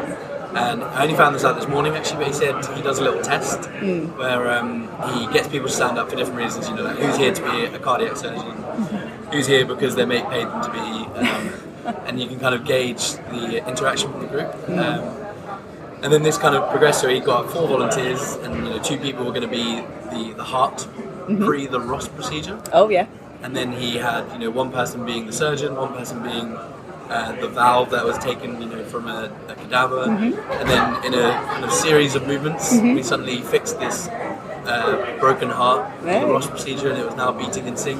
Um, and you know, silly little things like antlers, reindeer antlers being coronaries, and um, banana pancake being the cardioplegia for your brain, And it blew me away. It was fantastic. yeah. That sounds like a really good way of kind of um, getting you to, and also to remember key parts of it. Because Yeah, you know, exactly. we say the word cardioplegia, and you might be like, yeah, you know, that maybe goes into this, but actually, when you fix it up with banana pancake, you know, I would remember You- that. you- yeah, your brain's working, absolutely. and I mean, I, I kind of came away with it being like, I could maybe talk someone through a Ross procedure right now. Ooh, that's So brilliant. hopefully it's like that whole uh, uh, Yeah. integrated learning. I think it stick hopefully. Excellent, excellent. And what about? Did you see anything to do with thoracics? Was there, Yeah, so there was a real there was a real good mm-hmm. mix. So mm-hmm. um, I think we had so Mr. Nathan Burnside, and he was mm-hmm. talking about you know the role of robotics, and I think that's what everyone gets really excited about, especially students. It was it was just great to see the, the realms of where you can go with thoracic. That you know I think lots of people go to cardiothoracics with just heart surgery, heart surgery, heart surgery, and it's, it's great seeing that there's so much more on offer as well during the training program. Thank you very much for all your help and your support in, in running the meeting. Well done. Yeah, it's been great. I'm here today. We're in the wet lab, uh, kicking off the student day. Um, can we just have a few kind of things. What, what, what were you expecting? I was ex- I'm not expecting to see any of this to be honest. I was expecting a few talks. I was not expecting to be able to see it myself in person, but to have all these trainees and knowledgeable people go through it step by step and show you actually in real life rather than reading off a book or a paper is actually absolutely amazing. Actually get to visualize it. Amazing. And so, Gokul, what kind of things do you think you'd take away from the wet lab session? So, what kind of things? For example, I've read about Cox Maze before, but to actually see it, where it's different points of it, and actually be able to ask those questions is great. And so, and for example, the aortic dissection area, I was actually able to visualize it and see what other things can be done. Mm-hmm. So that's been amazing. So that, those are my two favorite ones so far. Okay, amazing. And is this something that you think you know should be at all conferences for students? Absolutely, because it helps students who don't even get a chance to perhaps see in cardiac theatre mm-hmm. Actually see it for themselves because not everyone is fortunate enough to get an SSCP or an elective there. Brilliant. No, thank you so much, Gokul. Enjoy the rest of your day. So, hi there, everyone. I'm here with Anna, who's just been in our portfolio clinic. Anna, so can you tell us a little bit about what that involved? So I wasn't really sure what to expect. I've never done a portfolio clinic before, but I went in there and I was just very honest with what I where I am in my career at the moment as a student and what I was hoping to sort of maximise out of F1, F2 because I'm about to start. Um, and it was great to also chat to current trainees about their experiences and what they sort of wish they'd known at my stage. And it was very reassuring as well because um, the person I was talking to also at my stage didn't know what he wanted to do. So, yeah. that was Okay, yeah, that's great. So, this is day two of the SCTS annual meeting in Belfast, and I am joined by two medical students who would like to introduce themselves. Yes, uh, my name is Sion. I'm a fourth year medic at Manchester. And my name is Gokul. I'm also a fourth year medic at Manchester and happy to be here. Great, lovely to meet both of you. So, day two, how are you finding it? It's been awesome. Uh, it's been a lot of talks today, uh, less hands-on stuff like yesterday, but I've just been enjoying my talks, particularly the ones in cardiac surgery and minimally invasive surgery. Yeah, um, I would say the same thing as well. I actually like the exhibitions. There's the Da Vinci robot that you can play around with, which is fun. The posters and the level of research that we saw today from the other students and the other trainees was very top notch. And so it's been a very nice day so far.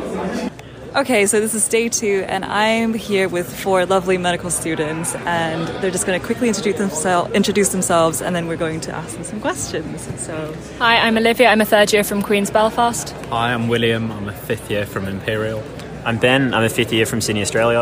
Uh, my name's Uj. I'm a fourth year at Cambridge. amazing. So, guys, the first question has to be what have you found to be the highlights of the conference so far? So today we've got to play with quite a, some of the new equipment like the AI and the VR machines, which have been good. Uh, being able to present some work and like research stuff is always great. Tell us more about that work. Um, so I've um, presented some findings from my BSc project, which is sort of nice to see fruits of your labour. I heard it was awarded as well. Oh yes, um, I won the Pat Magee um, Medical Student Prize. Amazing. Well done on that. Thank you very much. Okay. Uh, I enjoyed most listening to the expert lectures, I'd say, from um, some of the cardiothoracic uh, surgeons around Europe. So it was a very good perspective from uh, my student perspective, I guess. Yeah, Obviously, have you flown all the way from Australia? I did. Yes, it was a very long flight, but very much worth it, I think. And I'd recommend any other students from long uh, distances away uh, to come next year. I understand it's in Birmingham, um, so it's definitely a, a good place to come and meet a lot of people. You know, all these three people next to me are uh, like people I hadn't met before, so it was uh, great to meet them, and uh, hopefully we'll continue that relationship into the future. Uh, yeah, highlight has to be hearing about all the research going on from surgeons across the world and country, as well as kind of getting some experience and some practical stuff in the simulation village. This is my first surgical conference, so it's just been good getting an idea, and I'll definitely be encouraged to come to next year's. I think how welcoming everyone is, like because we're medical students, we're typically at the bottom of the pecking order. But sort of everyone's welcoming, like even up to consultants to talk to you and have discussions with you. Um, I think the first thing I noticed, I was just shocked at the the, the, the size of the conference. Like all the different, uh, the ICC in Belfast is massive, and all the different rooms and lecture theatres that were being used. I kind of thought I'd, I was going to present in, you know, a, a small hall. It ended up being quite a large auditorium, and um, you know, it was nerve wracking, but it was it was uh, shocking in a good way, I'd say. Mm, and with like cardiothoracic um, and the doctors and whatnot, have you found there to be like a difference with them here versus back home? Are they different in any way?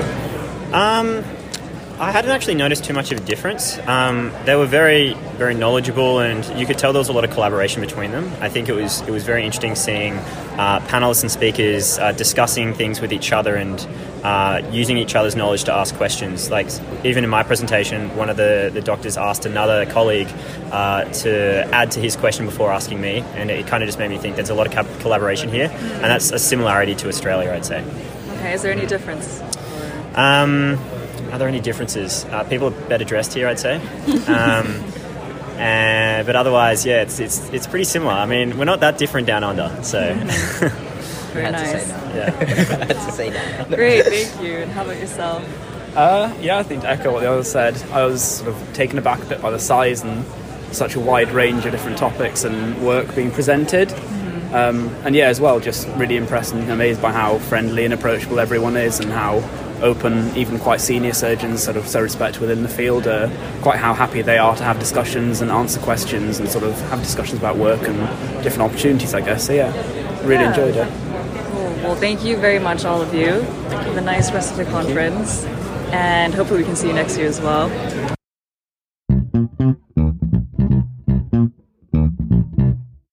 I've just been part of the, or just seen the plenary session uh, for research at the SCTS annual meeting 2022, um, and I have with me. So I'm Liz Darlison. I'm a consultant nurse at the University Hospitals of Leicester, uh, the founder of Mesothelioma UK, and current CEO. And then just on top of that, because today has been about research, I am the Division One clinical lead for cancer in the East Midlands Clinical Research Network. And you've just given a, a fantastic talk all about how you have set up the charity Mesothelioma UK, which is then basically expanded and expanded and expanded. Um, how did you first sort of get the impetus to set something like this up? Because obviously it's, it's a huge challenge. You know, we're looking at it retrospectively thinking, wow, this is incredible, but it takes a lot of motivation to, to set something like this up and keep it going. Yeah, I guess so. But first of all, that's really kind of you to say. Um, so it's been a long journey, so it didn't happen overnight. Um, I think the crucial thing that it has been completely and utterly immersed in patient need, patient and carer need, and but also uh, clinical need. So we've worked hard to ensure we're embedded in the NHS, and um, we have worked hard to complement clinical teams around the country to try and ensure that patients are better able to navigate the NHS because we do have, you know, some of the best um, uh, clinicians, treatment and care available for mesothelioma in the world. Um, some of the best research studies, we've heard about those today. The only country to do randomised controlled trials in, in surgery for mesothelioma.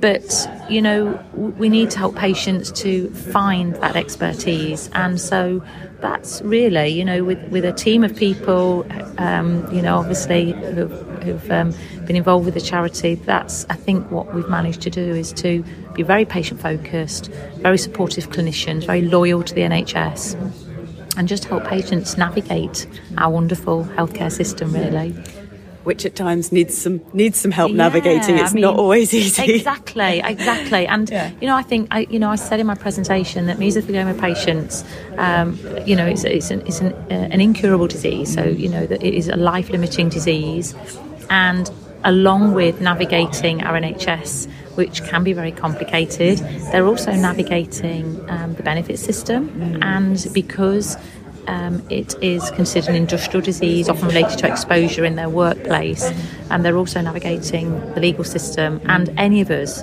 you know, absolutely, you know, feel horror mm. at the thought of navigating any one of those. Yes. Never mind all three. so um, I think you know a genuine need there for people, um, and we've just tried to step up to that to that need really. Mm.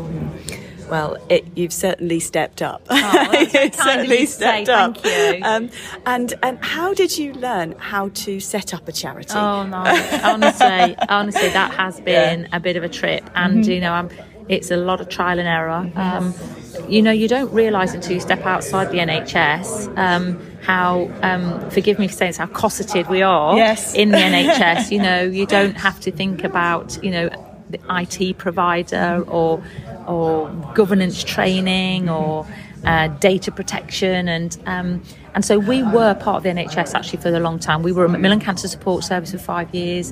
Then we've always were always hosted by the University Hospitals of Leicester, who we're indebted to.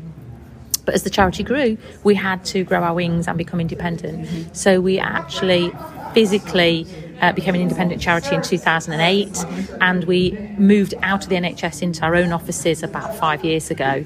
Um, and and um, so it's you know it's making that step you know just pinch your nose jump with two feet and find good people to work with yeah. good people and you know I've, the operational team we've got 17 staff now in the operational team at the charity um, none of them or very few of them have any NHS background they all come from other walks of life mm-hmm. and um, you know that's been invaluable in making us a very um, uh, cost effective, mm-hmm. uh, functional virtually paperless, which has been amazing. Yeah, no art lever folders in our office.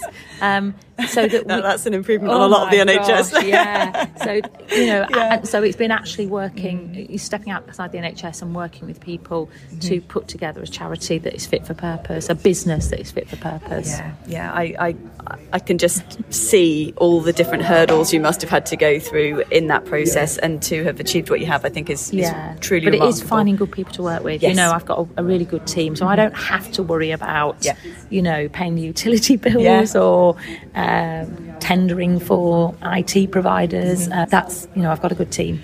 It sounds to me like you are, you know, you obviously you've got all the background in, in the kind of nursing side and all of the clinical side as well, and you're also a businesswoman. That's what it sounds Uh, to me yeah, like. I mean, you, you have to have a certain amount of business acumen. You also have to be a bit of a risk taker. Yeah.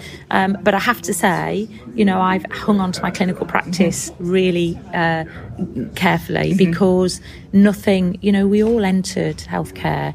Um, because we have that desire to care for people, and nothing quite cuts it like it does on a one to one basis. So, I love being in a clinic room with a patient with mesothelioma and doing everything I can to help that individual person and their family to get the very best they can. Um, so I've hung on to that. I, I don't think the charity needs me to do that anymore because we've got a head of nursing and a team of nurses and our board of trustees. You know, we've got really eminent clinical people on that. So it doesn't need me to, but I need to because Yeah. that's what makes me tick. I completely understand. Yeah. I, I think um, I think it's you it, keeping hold of what's motivated you in the first Yeah, place. Is, yeah, is keeping the key. grounded. Yeah, yeah, absolutely.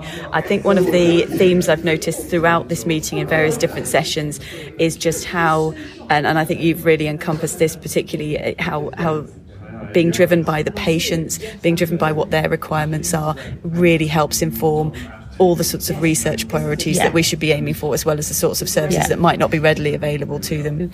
there is uh, there's no law that means that you're not a patient today you know and there's a fine line and the NHS and the experts we have at this conference we don't know when we might come to rely on them the trainees Yeah. that are in the room today you know they they may save up you know your or my life in in, Yeah. in in the years ahead so Absolutely. so I think you know uh, we, we are all by default a patient at Mhm. some time. Yes. So um, you know, and we, we must never forget that. You Mhm. know, and we should all strive to um, to to make healthcare the best we, the very best we can. Yeah, care for each other as we would hopefully Yeah, like exactly, to be cared for. exactly. Indeed, indeed. Well, thank you so much for joining me. No, really you interesting. Yeah, And, no, uh, that's really all the kind of best. you. All Thank the you best very much. Yeah. So here I am at the SCTS annual meeting, and I'm speaking to Dr. Laura Dobson, who's one of our consultant cardiologists at Wythenshawe Hospital um, in Manchester, in the UK. And she's just given a fantastic um, talk, uh, and to- on behalf of the British Heart Valve Society as well. Um, and uh, what's your role within the British Heart Valve Society? So I'm currently the programme chair um, for the British Heart Valve Society. So we run events throughout the year aimed at um, uh, people from every subspecialty that are involved in heart valve disease to try and bring um, care together and improve um, care for pa- patients across the UK. Oh, brilliant. And, and what, one thing you mentioned actually was that there's been the BV, BHVS, British Heart Valve Society, uh, blueprint that's like a network. Um, I guess, it's, is it recommendations for yeah, what people so should do? Um, a couple of years ago, you can you can see the blueprint. It's on bhvs.org.uk forward slash blueprint, and it's a really useful document for anyone involved in heart valve disease that wants to advocate for improving um, network network based care across their um, patch. Um, it it covers all parts of heart valve disease, so looking at repair rates, um, uh, how we run valve clinics, but also has some information about the endocarditis MDT and how to set up that kind of service uh, within your local network.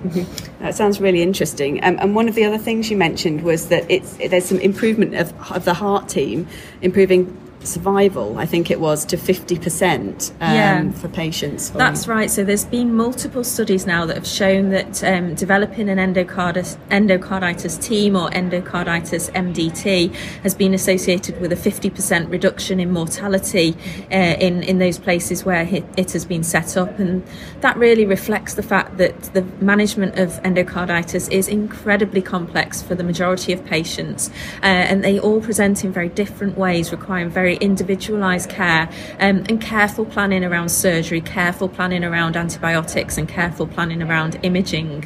Um, so, yeah, it's really the major advance that there has been in endocarditis in the last 20 years, and we're really trying to promote that as a concept through the BHVS to improve um, uh, the mortality of patients with such a dev- devastating condition.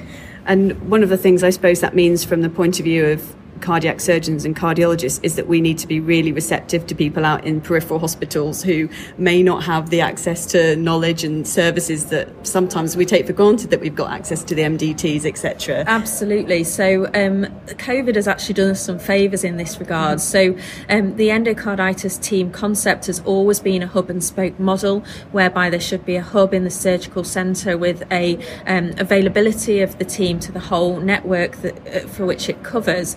Um, now, most regions are able to offer Teams based meetings, so sharing of data is much easier and it's much easier to call in, both for your individual patient advice and for. Um, just for learning really to understand about this really difficult patient group. Uh, and we've found that uh, in locally at Wythenshawe there's been much more engagement since that has been a, um, teams based approach uh, and would be one of the sort of benefits of uh, some of the changes that have been made through COVID. Mm, yeah, absolutely. And there were a couple of things from your talk which I thought were really, um, really great. And, and, I thought, oh, mental note. Um, one of them was just that pointing out that always the vegetations are on the low velocity aspect of the valve. And I thought, oh yeah, of course they are. But it was the way you, you, you said that. So it's all LVOT or then the atrial side. Yeah, so, so um, the, the problem with endocarditis is it is a huge spectrum and you can see all sorts of strange things with this condition. It can almost do anything within the heart once it decides to wreak havoc.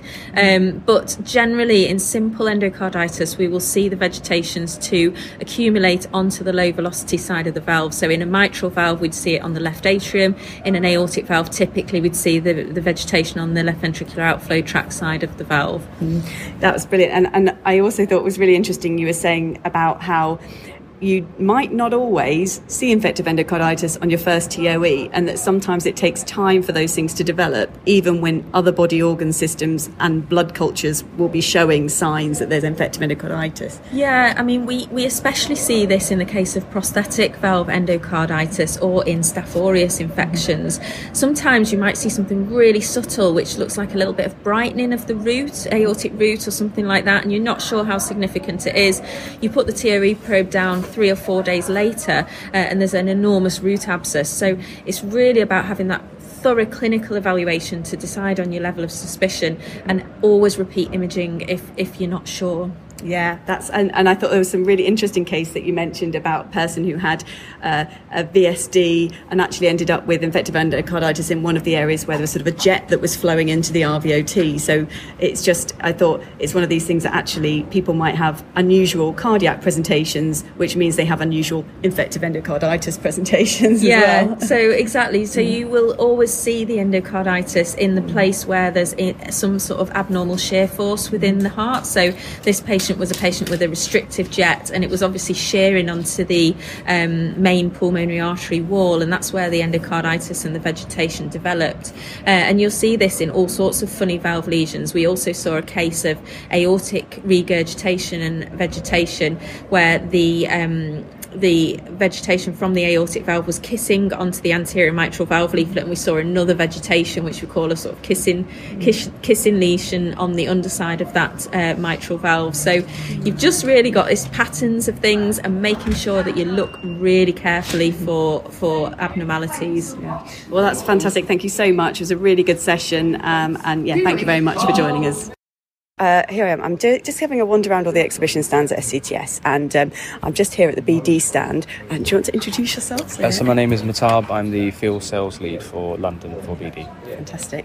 And the products we've been having a little look, and I had a look yesterday evening. I went along to one of the meetings, uh, um, and these guys do all the ChloraPrep stuff, which we uh, we you know we love the the tango tan that patients get. it makes us Lost feel better. greatest ambassador in yeah, yeah, yeah.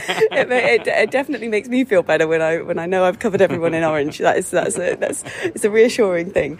Um, and uh, and we'll talk a little bit about the products. But one of the things we were just talking about, I thought I'd just flag up for everybody, is the impact that COVID's had on the, on companies when you're trying to introduce things. So so yeah, if you tell us a bit about what your experience was when you you know the company kind of got bought and then you had more products and then you had nowhere to use them. Absolutely. So I think uh, the great thing is, is I mean, ChloraPrep's Mm. been around for quite a while. So even coming up to COVID, there was still that kind of repeat use. That was, I mean, Mm. the, the the heritage is there. It's been used for many many years. Mm. But just before we had uh, the acquisition of Bard and the Bard portfolio that then became part of BD. Mm. Um, so within our remit, the biosurgery and infection prevention team. Uh, we had uh, a sealant and uh, hem- a range of hemostats that Mm. then became part of our portfolio. So as you have as sort of any keen salesperson, you've got Mhm. new bits that are coming in, you want to show it to the world. Mhm. Went out there, had some absolutely phenomenal feedback, Mhm. started sort of getting the ball rolling with procurement Mhm. um, and, and sort of the, the evaluation processes. Got some really good traction, and then COVID hit us. And Mm. unfortunately, it was just then a case of what can we do remotely? How can we still try to progress things along? And I think after a few months, we all realised that it was just a bit too much of an uphill battle because you, you can't demonstrate things online in the same way that you're there in theatres with the consultants. And of course, it was a no rep policy for, for quite a while. So just Yeah. getting back to it. Yeah, I suppose it's it's a sort of thing where there are some things that, for example, techniques that we've been able to practice in kind of a simulated fashion, but a lot of these products are looking at actively like hemostasis, and and and also there's the um, surgical sealant that you were telling um, me about was a thoracic sealant that's that's come in, and of course, you know, actually you really need a ventilated patient or someone who's to, who's, who's having a surgery. Obviously, Yeah. ventilated patients wasn't so much of an issue, but unfortunately, you know, the surgery side was. Yeah. But I mean, more Yeah. so with something like Mm. because historically, when, when we started the initial discussions Mhm. with our customers and surgeons, sealants have had sort of a bit of a bad rep for a few years, Mhm. especially in London, where there's numerous studies that have come out that showed really using a sealant versus non not using a sealant, the Mm. air leaks were resolving themselves. Yeah. But the issue was it was because it wasn't a true sealant being used in the first place. It was a hemostat. Okay. So we're the only product which has FDA and CE clearance Right. specifically for air leaks. Mhm. But again, the proof's in the pudding. So what we really wanted to do was to get in there Yeah. to show them, go through the correct techniques. Mhm. But yeah, it was just absolutely impossible. I mean, rightfully so. I Yeah, mean, we, we definitely needed to be away. Mm. So it went from very much being out there trying to implement to we're going to take a step back and whatever's in theatres, Yeah. let's figure out how we can still continue the training and support that we would normally do. Yeah. And we created kind of lots of online programs. But Mm. yeah, from from new product perspective, absolute Mm. nightmare. So, just from from my interest point of view, how is a sealant different from the hemostat that's been kind of around? Okay, about? so um, a hemostat is obviously designed to uh, stop bleeding, Mhm. whereas with the air leak sealant, it's to stop obviously the air leak. With um, one of the products that's currently being used, uh, it composes of uh, a, pro- a, chemical called PEG, so polyethylene glycol. When it's mixed, it looks lovely. It forms a lovely kind of rubbery layer, Right. which, when you initially apply it, does work in trapping air Mhm. and was sort of consequently being used as an air leak sealant. The issue is as soon as you then close, it looks great in theatres, as soon as you close and that patient goes onto the ward, during the rehab process they cough, it just does not have the mechanical integrity to Yeah. then expand with the lung and would end up breaking and, and, Mm. and hence the, the kind of the mixed results. Whereas what we have in our product is an additional component in uh, human recombinant albumin, Right. serum albumin, gives it additional binding point. So it still goes on in that lovely layer, Mm. but it can actually contract and relax with the lung. So we quite often spray it onto a balloon, Yeah. and we'll show the kind of mechanical integrity of it. Oh, that, that would be a nice demonstration, actually. Yeah, I can imagine because that's the thing. You sort of spray it when the lung's not fully inflated or Yeah, something, and then you see it all crack if it's something that's not very exactly. flexible. So I think that's right. that then kind of you then started to lose confidence in the product, and Yeah. that's where we came in and said, "Look, guys, no, we've got Yeah. half of it here. You Yeah. are familiar with this, but it really does work. But that that requires a face-to-face discussion and, Yeah. and, and cases and patients. Yeah, yeah. Well, it sounds it sounds very interesting for sure. I mean, um, and uh, I, I was just having a chat um, yesterday evening um, about all the kind of the the surgical site infection side of Mm-hmm. things, and really the chloropeprin. There's a whole bundle that's being used at St George's, Yeah, um, absolutely. uh, and one of the surgeons from St George's was giving a really good presentation Mhm. about how they've reduced their SSI rates and things like that. Um, and it was, I mean, I, I, I you know I, I fully appreciate that tissue handling is, is vitally important, but equally, I, I was interested in the um, in the kind of is that something that's gentamicin impregnated, like a collagen? What happens to that when you put it in? Does it dissolve? Does it break down? So um, the great thing about um, the, the the meeting yesterday was Mhm. what what we don't want to do, um, what we try and do slightly differently from other companies is not just turn up with a box of products Mhm. and be like, right, that's it, that's part, that, that's our thing done. Is we really want to work with the consultants that we're we're working with on a long term basis. So when we initially met with uh, the customer speaking yesterday, he set out his long term goals of Mhm. reducing SSI. And we know it's not just about ChloraPrep. So Mm. um, the product that you're mentioning is, is Collatamp. It's not Mhm. actually a, a BD product. It's actually another company. Mhm. But we've just found that actually as as that kind of care bundle, it works fantastically well. So. Um, in terms of the degradation of it, Mhm. I'm, I'm, I'm sorry that that's kind of I don't have the knowledge on that. Yeah. Um, so that's- I think it's definitely some of the guys are floating around. Yeah, but um, it works really well in the sense that it stays in place long enough. Yeah. So I think the equivalent um, that was mentioned yesterday was just using vancomycin powder. Yeah. And I think we discussed that as well. Where did. as soon as you put that drain in, that Yeah, disappears. I, I think we, we can probably see it dissolving and floating down. I, I, mean, I appreciate that, you know a lot of people really like it, but the reality is there there is some evidence to So suggest there that is is the case. absolutely there's Yes, some there's some yeah. mixed results with it as Yeah. well. Then, but I think Mhm. um, yeah, even even um, sort of anecdotally and, and clinically seeing the results that have been achieved with the bundle, you, you can't deny that everything has its impact on there. And I think Collatamp is, is great in Yeah, that sense. I think the thing that it showed to me was especially, you know, that, that he was particularly dealing with quite a, a group who are particularly at high risk of sternal Yeah, wound infection. So it's bilateral mammaries, people who've got pre-existing diabetes, not always brilliantly controlled. So so there was a sort of a, an elevated risk, and even despite that, he was getting very good results. So Absolutely. so that's that's got to be um, that's definitely got to be noted. Um, and there was one thing I don't know if you'll be able to um, tell me more about it, but there was that um, that sort of photographic way of communicating the pi- pictures of patients Yeah, that was being Absolutely. introduced. So it's again, it's one of the things that our, our strap line, and it's not sort of me giving the marketing bump, but our, stra- our strap line is genuinely advancing the world of health. So we are absolutely all about trying to find what is the next step and what we can do to assist further. So recently, our company has been in uh, in conversations with a company called Isla Care, Mhm. um, who now have a photo at discharge system for, for every patient, and we're still learning about it. And I know Noel's floating around, may be able to give you a little bit more information. But um, from what we're hearing so far, really, really great stuff. Where Yeah. it's it's every patient. They've had a fantastic update. Um, it saves those patients and having to take days off to come back into Yeah. hospitals, just have their wound looked at for, Mhm. for literally less than five minutes and go home. Mhm. They're able to take a picture on, on any camera. They have the software which is then used to enhance whatever image they take. So Mhm. if someone's not sort of Spielberg-esque with their angles, they're still able to, to, to send across exactly what is Yeah. required.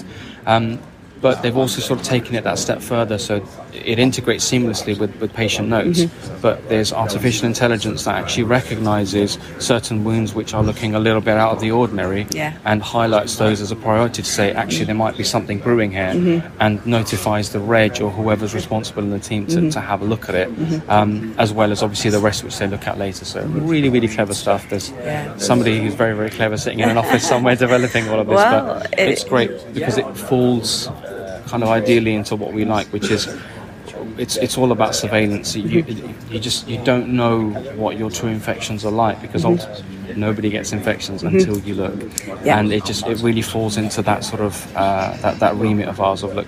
Definitely, we we need to encourage looking to make sure that it's Mhm. resolved rather than it being dealt with GPs who might not be as as Yeah. qualified or uh, as, as, as as much of an expert as, as Yeah. you in that regard. and certainly part of the message was that you know there's that we're seeing the tip of the iceberg and that actually by intervening with you know a greater proportion of patients that we pick up that ultimately hopefully we can prevent those you know hopefully minority of cases that then go on to develop um, so no I thought that was really interesting and I mean I, I think uh, there, there's a way to go in terms of organising ourselves vi- virtually and making sure we have not only just the telephone but also uh, images and video etc and it seems like a really a step in the right direction one really of the silver linings Yeah. to COVID as such. Yeah, I think yeah. because it was that attempt to try and keep people away, it's a discussion which is resonating with so many trusts now to say, well, how can we reduce that interaction if it's if it's Yeah. unnecessary so the photo at Yeah. discharge really works. Um, how do you spell Isla Care? Because that's does it start with an I or I does believe it is ISLA. ISLA. Yeah, I was thinking, how is it? Which way is it? right. Yeah, no, don't worry. Uh, just a, just a starter to start the Google search. That would be useful. Brilliant. Well, thank you so much for talking You're to me. very welcome. It's a really you for your interesting session. Thank, Thank you. you. I am joined by some of our physio team who've been in the Enhanced Recovery plenary session delivering a lecture, um, and I'll let them introduce themselves. I'll start Yeah, so my with- name's Zoe Barrett Brown, um, team lead physio for thoracic surgery at Royal Papworth Hospital. And I'm Michelle Gibb. I'm the clinical specialist physio in thoracic surgery at Glenfield Hospital in Leicester. Oh, fantastic. Now, one of the things I wanted to ask you both is how do you, because you clearly you produced the presentation, you did the presentation together, and you've been working together closely on all these guidelines. How did you kind of get to know each other? How did the collaboration happen? so we were just um, literally talking about that with um, a couple of other colleagues. It was actually from um, one of our, cu- he was a current registrar, Mhm. um, Ed, he was our registrar at Papworth and then went off to Glenfield. Obviously, Mhm. now he's consultant um, Yes. surgeon at Glenfield. Um, and he was actually the one that put us in um, contact with each other because at Papworth we've done an ERAS programme for probably eight years now. Um, and at the time, Glenfield, when he moved to Glenfield, there was no we ERAS. I was quite new to my role as well, Mhm. so he like suggested Zoe, and she was fantastic. And it, Mhm. we from there we we kind of exchanged some emails, and I went to Papworth to spend the day with Zoe to see what they do, and then Zoe came up to Glenfield, and we've just kind of from there. And Yeah. I think the SCTS has really helped us network each year Yeah. as well, and um, yeah. Yeah. Oh, well, that's really great. Well, I mean, what a success story in collaboration. That's brilliant. Absolutely brilliant. Um, and I think we've, so we've just been in the ERA session and there's been lots of talk about ways that we can optimize patients and ways that we can measure sort of optimization. Um, and particularly, um, you guys were talking about some of the things that really helps from the physio point of view, but not just from the physio, like the whole patient point of view. Um, and importantly, what sort of extended roles that you've been taking within it. Um, uh, and, and I think um, one of the things that really struck me, and I was just mentioning it actually, was that you have said, well, actually, we see the patients maybe like a, at least a couple of times a day. And I guess that puts you in a really strong position um, to be one of the key parts of the whole failure to thrive kind of you know net of trying to catch patients and making sure that you know you notice when there's deteriorations Yeah, that's definitely um, what we see at Papworth. Um, that although the surgeons do obviously try their best to come and see their patients once a day, and they're very, very proactive at uh, Papworth, but it might be at seven o'clock in the morning before they go and get scrubbed up for theatre. But actually, physios are on the ward all day, so from sort of eight o'clock till five o'clock at night, um, and we see them at least twice a day. And I think that just shows sort of our insight to how that patient's either developing or deteriorating, Mhm. um, and that's where we've been able to um, guide our practice in terms of the enhanced roles, whether it's prescribing chest X-rays, but also the drain management, because we see them so regularly. The chest drains may be at zero constantly, but actually then the air leak spikes while they're Mm. exercising. The consultants don't see that side of things, um, and with that sort of us seeing them regularly, we can have that input, um, and you know that guides whether the patient's going home because the drain can come out, etc. So I think drains are definitely one, but I think clinical deterioration is another um, key aspect that we can then we can tell if they are deteriorating that much quicker than the surgeon because previously if we only saw them once a day we might see them at 9 10 o'clock that morning and actually might not see them for then a 24 hour period and their chest completely has changed whereas seeing them more regularly we can actually Definitely, and I, I think we're in a good position to escalate their treatment as well. Yeah. We can know, so we can escalate their oxygen up. We can think about if it. I mean, it's touch wood. We're quite lucky. It's not uh, like NIV, particularly too much. I don't think at Papworth or No. Glenfield, but um, but we're in a position we can do that. Some of our advancing roles. So at, at Glenfield, we as the physio team, we can undertake earlobe blood gases, so we can get a quick reading if we think. Mhm. gives some of our LVRS patients if they're retaining or Yeah. um, or if they're in respiratory failure. Um, and like Zoe spoke about in the presentation about the non-medical prescribing, so looking to the future, like where our role expands as well, which is really exciting. Yeah, definitely from a medication point of view.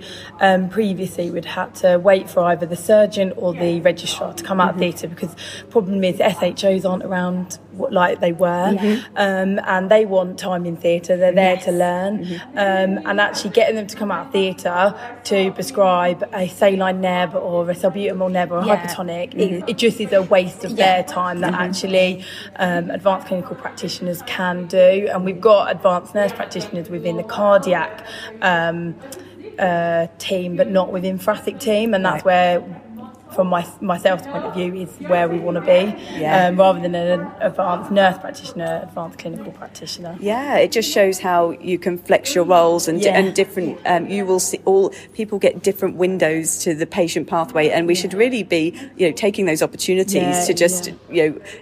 Op- yeah, to just find the time when we can intervene, isn't it? You know, yeah, rather than you guys getting a call at, at 11 p.m. Absolutely. Uh, That's hello. one of, Yeah. um, our other things that I can't say for Glenfield, but from a Papworth Mm. um, thing, since we started ERAS, our call out rate from an on call physio point of view is next to minimal. And I shouldn't say I'm touching wood, as Yeah, I say, absolutely. um, because we'll get called out tonight, but um, it's very, very minimal. I don't Yeah. remember the last pa- person we got called out to a thoracic. Yeah. They tend to be the chest medical patient, not actually the surgical patients anymore. And I think ERAS has definitely Yeah. helped with that. I think our ra- our call out rates have dro- dropped dramatically as well, which is fantastic. Yeah. And um, I think that wider understanding of what physio can do, and just having more presence in the day Mm. of seeing Mm. those patients a second, a third time if we really think they need it. As yeah, well. that's interesting. It makes me wonder, and you may or may not have the answer to this, is just whether that sort of also correlates to a reduction in ITU readmissions. Because I would have thought that, you know, what happens is, you know, these patients silt up, and then the next thing you know, they're readmitted. then you've got the whole cycle of,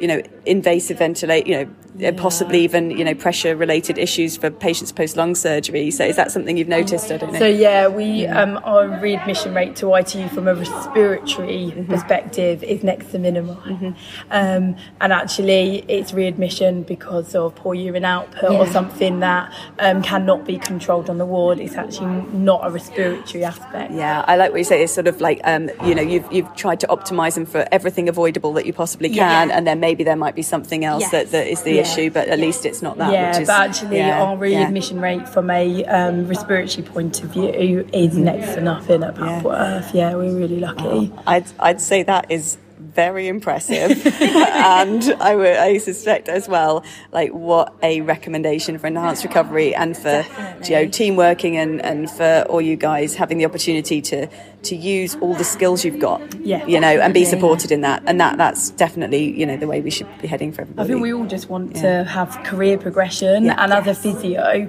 um, obviously different from a doctor's perspective because you've got so many different ways that you could you can go with in your career. Whereas once you sort of specialise within cardiothoracic surgery, Mm-hmm. you're sort of limited. So it's just finding ways to enhance our careers, but also the patient pathway as well. Yeah. So them t- combined. And I think from the plenary session this morning from the president's um, when he was speaking, I think that the, we are finding that us taking on these roles, we might be able to allow training doctors more into theatre Yeah. more and support with that. So it just that progression. I think overall our patients get better care because we're all more skilled across the board. And, And we can't take it away from the surgeons. we are very lucky at Papworth. They, all three of my consultants, are so pro ERAS. Mm-hmm. Um, whereas when I first started Papworth ten years ago, it wasn't that culture. Mm-hmm. Um, so you know, the buy-in from every single angle needs to be there. Mm-hmm. Um, and we definitely have had challenges along the way, from moving to hospital, new staff, etc. Even every day, uh, you know, we've got new staff within physio, and it's a huge battle Mm-hmm. to get them on board with how ERAS should be, Yes. and it's you know if you've got the buy-in, it's a- it's a success. Yeah, Definitely. Yeah. I, oh, sorry, I should say as well at Glenfield, our consultants are really supportive, and the MDT as well. They're just a great team to be part of. So Yeah. absolutely, it's really important to have that buy-in. Definitely. Yeah. Well, that sounds. I mean, it sounds like it's a it's beneficial for everybody. Yeah. Um, and and it is a culture change, like someone mentioned. You know, was talking about that as a as it's a really um, you know that's sometimes the most difficult thing to to, to but you guys are proving that it's possible and that you know these great results can be achieved. achieved. So so well done. Thank you well done. much. Thank you. talking to one of our invited international speakers and his father as well. He's come along for the for the fun of the conference and also to come and see Northern Ireland. And um, uh, and obviously, I'm talking to Professor Whitlock, who is from um, Canada, and I understand you are in Hamilton, Ontario. Is that right? Correct, yes, Yeah. yes. Uh, and can you introduce yourself? Yeah, I'm Martin Whitlock, Richard's father. Uh, originally from Sheffield in England, but I am Irish. and uh, now live uh, 800 metres from Richard in uh, in Hamilton. Oh, fantastic! Oh, that must be quite nice. So you get to see each other quite often and things. Oh, that's brilliant. Yeah. And and how have you both found the conference? Oh, it's been fantastic. Uh, you know, the conference, uh, first of all, as an, an, an invited speaker, I mean, Mhm. they've been very, very kind. Uh, it's been very well organized. Uh, the sessions were engaging. Uh, I think the, the level of the talks were, were exceptional. Mhm. Um, so, and also the, the social events. I mean, th- this was the first in person uh, conference in quite some time. Mm. And, uh, you know, to arrive, you know, to have trips uh, arranged to go to the causeway and, you know, for so- the social events at night, to get Mhm. together with friends that we haven't seen in over two two years that we collaborate with in, Mhm. in research. It's been great. And, uh, you know, as you mentioned, uh, I brought my father on this trip. He's originally from the UK and, Mhm. uh, um, you know, he's going to go visit his uh, brothers in Galway uh, now. Actually, we're, we're headed off now. And, uh, um, you know, I wanted to kind of show him what I did on this side of my career. Yeah. Uh, uh, what do you think? oh, so I'm very proud of him and uh, really enjoyed the conference. You know, it's uh, you know my, my background is metallurgical engineering. And, Oh. You know, I've given technical papers, but I've never seen uh, coordination and, and kind of uh, dedication that, that I've seen uh, here. And Yeah. I wish I had that in my my time Yeah. when, when I was uh, performing those type of technical uh, papers I gave. Great. Yeah, and yeah. did you get to have a wander around the exhibition centre and see Yes. what's going on yeah, now I as well? I actually used yeah. a little uh, robotic. Uh, yeah, so I'm thinking maybe a second career change. Oh, I, oh, I don't see why not. You know, yeah, yeah, and you can sit down on the robot, which is another good thing. yeah, so, fantastic. Uh, well, have a fantastic time in Galway, and I hope that you get great weather as well. Um, I'm Oh, sure it'll be lovely, and thank you very much for coming. Yeah, And yeah, we've really, okay. really enjoyed it. So, thank you. Thank you. Thank you, Caroline. Here, just at the SCTS annual meeting, with some of my favourite people. Uh, yes, yeah. Here we are. We're with a whole load of people from Liverpool Heart and Chest Hospital. A whole in all sorts of well, I guess it's all advanced nurse practitioners now, isn't it? I was going to say, but from so many from different backgrounds and, and in different specialties as well. So between you all, you've got. Well, in fact, let's introduce one by one, and then you can tell us your background in it. Hi, I'm Alistair, um, cardiac ANP. Um, I work at Liverpool Heart and Chest four years, and I've worked at the Brompton before that and Wythenshawe before that. Yeah. So yeah, so a really wide range of experience. Yes. And a, a wide range of, of teams that you've worked with. Yes. So you know he doesn't judge us at all. he can contrast and compare. So we have to be very very careful. And then Una. Hi, I'm Una. I work at Liverpool Heart and Chest Hospital and have been there since 2003. Uh, background of th- just under 30 years of intensive care. Uh, clinical lead for intensive care, and then progressed to doing the MSc in, in advanced practice, and now um, oh, I was in a, a cardiac advanced practitioner, and now I'm a aortic advanced practitioner. Yeah, and, and she says it like, uh, oh, I'm just an adver- I know, aortic nurse practitioner, but she basically runs the show. Is what I should just just reiterate that. Okay, and now, oh, Mandy, Mandy. I mean, There's do we need? one Mandy Well, you. There you go. It's true. Oh, hi, I'm Mandy Walthew. Um, I'm, Well, I was originally trained as a thoracic advanced practitioner. I've been in the job for 11 years. Um, absolutely love the job, set up lots of services, um, chest drain clinic, ward attenders. Now we're doing lung cancer follow-ups. Um, and I'm now the um, lead for cardiothoracic surgery. Uh, helping all the others drive them forwards. They, they will be presenting here next year at the SCTS. Lots of our new um, innovative uh, projects we've got up and running at the moment. Um, so I'm going to pass you on to our newest member of our team now. So last but definitely not least, and hopefully we'll be coming to many more SCTS conferences in the future. Yeah, I've got like 40 more years in the NHS before I can retire, so you'll see me face around. so yeah, I'm Naomi. I'm the baby of the group. I've just joined the team, so I've worked on critical care uh, for six years, and now I've gone to outreach and then joining the well, I'll be cardiothoracic dual trained, so that'll be cool. ANP, yeah. Excellent. Well, so there you go. A huge, huge wealth of experience between you. So how have you found the conference? Any highlights? Absolutely, yeah. Fantastic. So I've been coming to the conference for, for years and I can see how much now um, there's much more nursing and allied health professionals that, that turn up. Um, it really is a mixed uh, group of you know delegates these days. Um, it's a very friendly conference. Um, lots of networking. You know, uh, we've met lots of lovely people, haven't we? Sharing ideas um, and also having fun outside the conference. Um, yeah, we went to the ball last night. We, were- I've never seen a dance floor as full as that dance floor last night. Um, I actually stood on somebody's chair with my stiletto. Um, it was that busy, but it was honestly fantastic. If anybody's out there doing cardiothoracics and wants to learn, they need to come to the next year's SCTS in Birmingham. And also the wet labs, like just seeing things up close and like learned so so much. Even being in the job, Alistair was there. He's been doing the job for well, I don't know over a decade.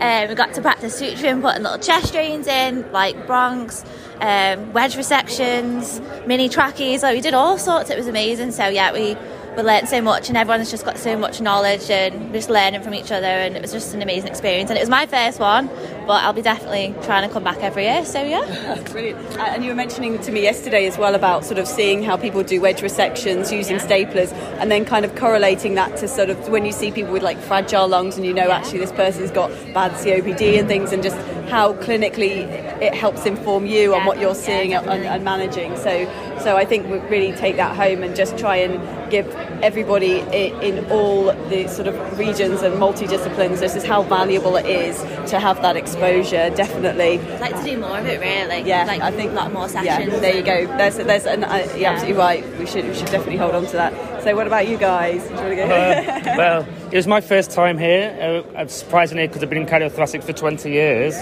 Shame on me. Um, but no, I've absolutely loved it. Networking, seeing what other centres are doing, sharing ideas. I've, I've learned a lot from this one time. So I'm very pleased I came.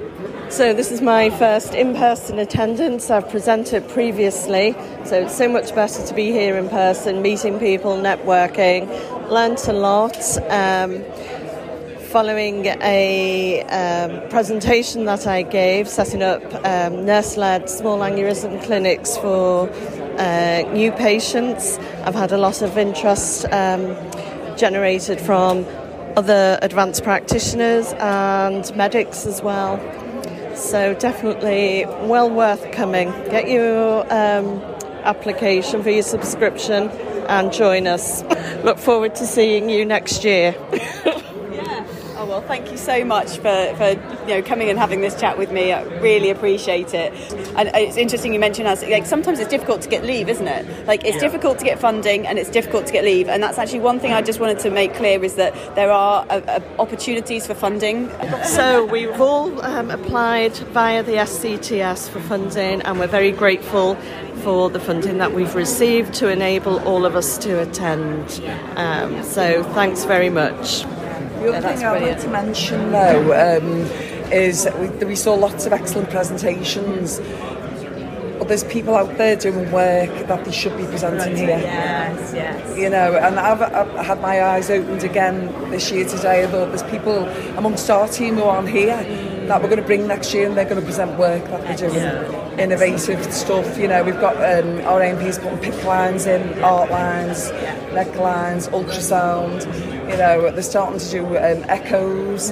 I know um, Brighton have been doing echoes, so we'd love to see them present next year Yeah. so we can learn from them. Um, it's all about learning from each other because the patients are the ones that we want to, you know, we want patient safety and we, we want them all to do well. So if we're all sharing best practice, then we're going to achieve that. Brilliant, excellent. Well, thank you so much. And and uh, and yeah, you do. Uh, I don't know. Were there any congas on the on the dance floor this year? but somebody started it without us. Oh. She was fuming. Yeah. Well, I didn't take part. There you I was go. the in the back. Yeah. There you- well, maybe it's time to pass the baton on that one. It's okay. Someone else can start the conga. All right. Well, thank you so much, and really exciting to see you all here. Um, brilliant. Thank you. Uh, I'm just here at the um, SCTS annual meeting uh, 2022 and just some final thoughts from some of our exec committee who have endured a tough couple of years, or maybe a bit more than that, of organising and having obviously plans disrupted, etc. So I'll hand the mic over, and if you want to introduce yourselves and, and give a few reflections on how it's gone. Thank you, Caroline. I'm Sri Rathinam. I'm the Communications Secretary. It's been a fantastic three days in the SCTS. It's great to see colleagues again face to face. Our meeting has been postponed twice and having virtual meetings last couple of years. And it kicked off with a great day to the Giants Causeway, where moving around with friends. And Mother Goddess gave us very sunny weather, and the scientific content has been fantastic. And to see the crowd still buzzing at 3.30 when the meeting finished was fantastic.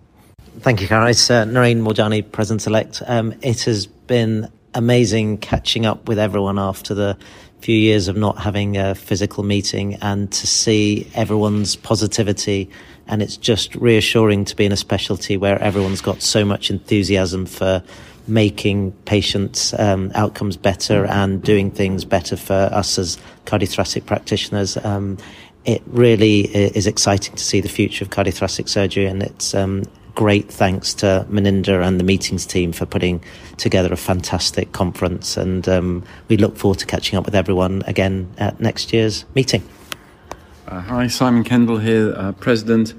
Uh, we used to take meetings for granted, and, uh, and after a three year absence, uh, we've uh, reinvigorated the joy of seeing each other, shaking each other's hands, and being able to listen to each other's stories of what's going on.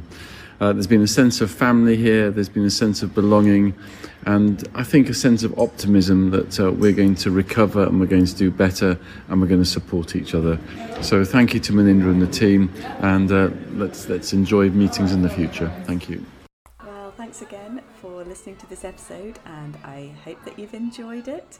Um, again, any feedback, questions, or comments, um, you can email me at sctseducationpodcast at gmail.com, and there's always Twitter, which is at podcast underscore scts. Thanks very much for joining me.